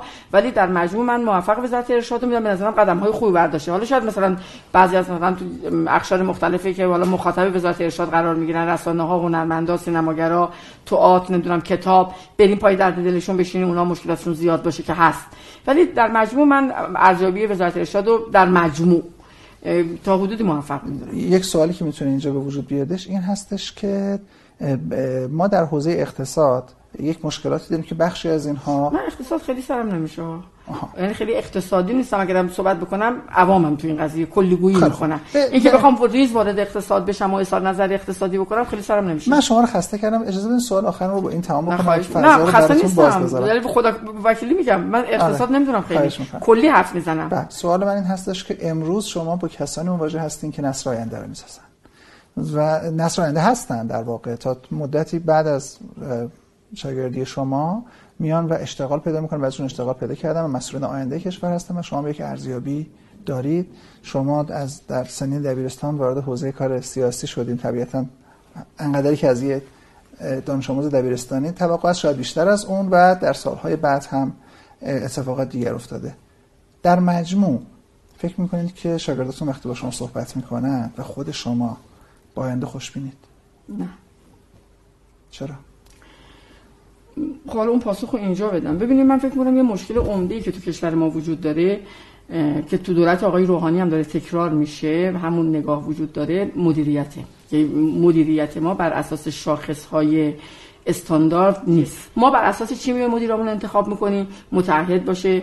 تخصص در مرحله بعدی قرار می‌گیره. نگاه نگاه امنیتی اکثر مدیرای ما که تو نظام هستن یا حراستی بودن یا اطلاعاتی هن، یا سپاه بودن یا بالاخره یه جایی حالا نمیگم همشونا ولی بالاخره تو سابقهشون که میری یا مثلا یه جوری با این چیزهای که تو نظام ما تعریف میشه ارتباط دارن. مدیرانی که لایقن بعد از مدتی که میان انقدر دچار افسردگی و سرخوردگی میشن به خاطر همین فشارهای بیرونی که براشون وجود داره عملا کنار میرن. یعنی من می‌بینم که خیلی رو من می‌شناسم. که میان می‌بینن کار دستشون بر نمیاد. اون ایده هایی که دارن نمی‌تونن. یعنی یه کار خوبم که انجام میدن چنان تحت فشار قرار می‌گیرن. مثلا ببینید پرونده سازی الان یه چیز مهمه تو نظام سیاسی. برای مدیران دائم داره پرونده سازی میشه. خب این مدیر جرئت نمی‌کنه کاری بکنه. یه کارم بکنه انقدر دشمن داره براش پرونده سازی می‌کنه و این پرونده سازی یه چیز پسندیده است. بعدا جواب می‌گیره. یعنی میره موفق میشه که اون مدیر رو سرنگون بکنه. ما خیلی از اینا می‌بینیم. مدیران ما یه نگاه امنیتی داره مثلا ما الان وزیر داریم که پرونده می‌سازه برای مدیرانش قبل از اینکه اونا رو منصوب بکنه. تو سیستمش خبرچین گذاشته توی تمام تشکیلاتش. اصلا نگم شما داریم مثال ذهنی می‌زنید نه واقعیه دارم واقعیت رو دارم میگم. چون من اینا رو اطلاعات دارم که دارم میگم. بعد مدیری که می‌خواد منصوب بکنه اول میره براش پرونده درست می‌کنه حالا واقعی و غیر واقعی. چرا؟ چون خودش از این کمیته های بازسازی در اومده. ببخشید پاکسازی. در ابتدای انقلاب تو کمیته های پاکسازی بوده که استادا رو اخراج می‌کرده. تو شورای عالی انقلاب فرهنگی تو دانشگاه ها وزیر آقای احمدی نژاد صحبت می‌کنه نه من در مورد وزیر آقای روحانی دارم صحبت می‌کنم. خودش تو اون کمیته پاکسازی بوده که استادا رو اخراج می‌کرده. اون نگاه امنیتی هنوز همراهشه استاد دانشگاه شده مثل همه وزرای ما. بعد تو تمام تشکیلات زیر مجموعهش خبرچین گذاشته. اونا خبر براش میارن که داره مثلا تو فلان تشکیلات فلان مدیریت فلان اداره چه اتفاقی میفته. وقتی مدیرش اون حرف غیر کارشناسیشو عمل نمی‌کنه با پرونده که از ابتدا براش ساخته مجبورش می‌کنه به استعفا یا اخراجش می‌کنه اگر بتونه. یعنی نگاه اینه. من توی وزارت خونه می‌دونم اینو که دارم بهتون میگم. نگاه نگاه امنیتی نگاه نگاه واقعی و تخصصی نیست. ببینید از اون طرف مدیر خراب می‌کنه و هم داره می‌ذاره میشه جای دیگه. خب اگر مدیر خوبه خب هم سر جای خودش بمونه ثبات مدیریت باشه بتونه اونجا رو پیش ببره. می‌ذاریم خراب کرده می‌ذاریم یه جای دیگه میذاریمش خراب می‌کنیم می‌ذاریم یه جای دیگه. شما بشرخین تو همین مدیران آقای روحانی. چند تاشون تکراری قبلی خب با آدمای چرخش نخبگان می‌خوام بگم وجود نداره. شایسته سالاری به معنای واقعیش خیلی اندک اتفاق میفته خب ما من فکر کنم ما یکی از مشکلاتمون که دو دوران آقای روحانی هم اون انتظاری که وجود داره که مملکت پیشرفت کنه مشکلات حل بشه نمیشه بخشش نمی‌تونه بگیم همش حکومت و فشارهای حکومتیه. بخشش به خاطر اینکه نگاه واقعی و علمی به مدیران ما وجود نداره. در انتخاب مدیران وجود نداره. نخبگان انتخاب نمیشن چرخش نخبگان وجود نداره. وزیران نگاه بکنیم معاونانشون نگاه چند تاشون تکرار قبلیان؟ یعنی اصلا ما می‌بینیم که این چرخش نخبگان اتفاق نمیفته خیلی معدود اتفاق میفته خودشون هم میگن جواب نگرفتیم. مثلا فلان وزیر که قدیم موفق بوده الان دوباره آوردیم جواب نداده. یعنی اون شرایط قدیم اون نداشته که بخواد اون کارا رو شکوفایی و اون اقتصاد پر رونق اونا رو مثلا ایجاد بکنه. این اتفاقات نمیفته من معتقدم ما باید به طرف شایسته سالاری استانداردهامون باید عوض بشه. استانداردهای نظارتیمون باید عوض بشه. نظارتای ما شده همه چیزای امنیتی پرونده سازی این نماز می‌خونی. بله نماز خوبه بخونیم. ولی مثلا حضرت علی را می‌گفتن که نماز نمیخونده خوادش که حضرت علی رو کشتن. یعنی خیلی چیزا رو توهمات پرونده سازی برای آدماست. آدمای شایسته‌مون رو فوری براشون همچین پرونده‌ای می‌سازیم میذاریمشون کنار.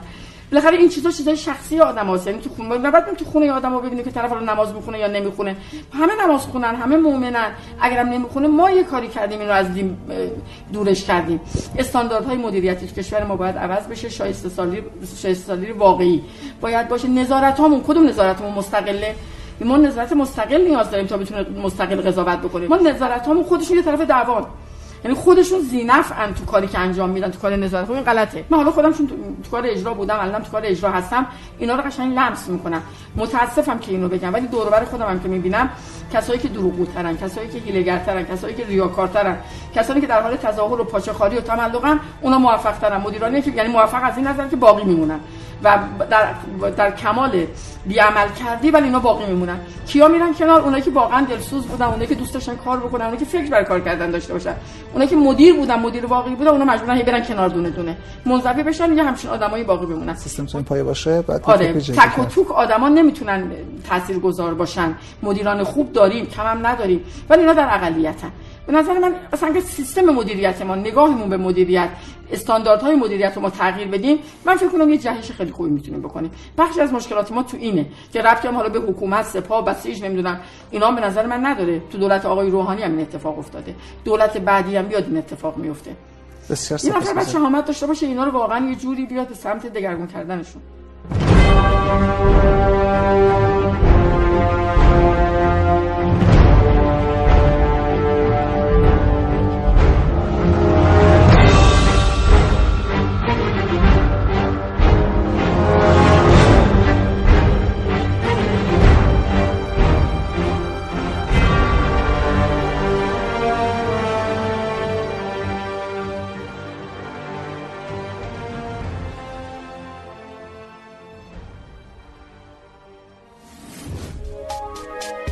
حالا به این موضوع فکر کردی که تجربه هاتو با دیگران به اشتراک بذاری؟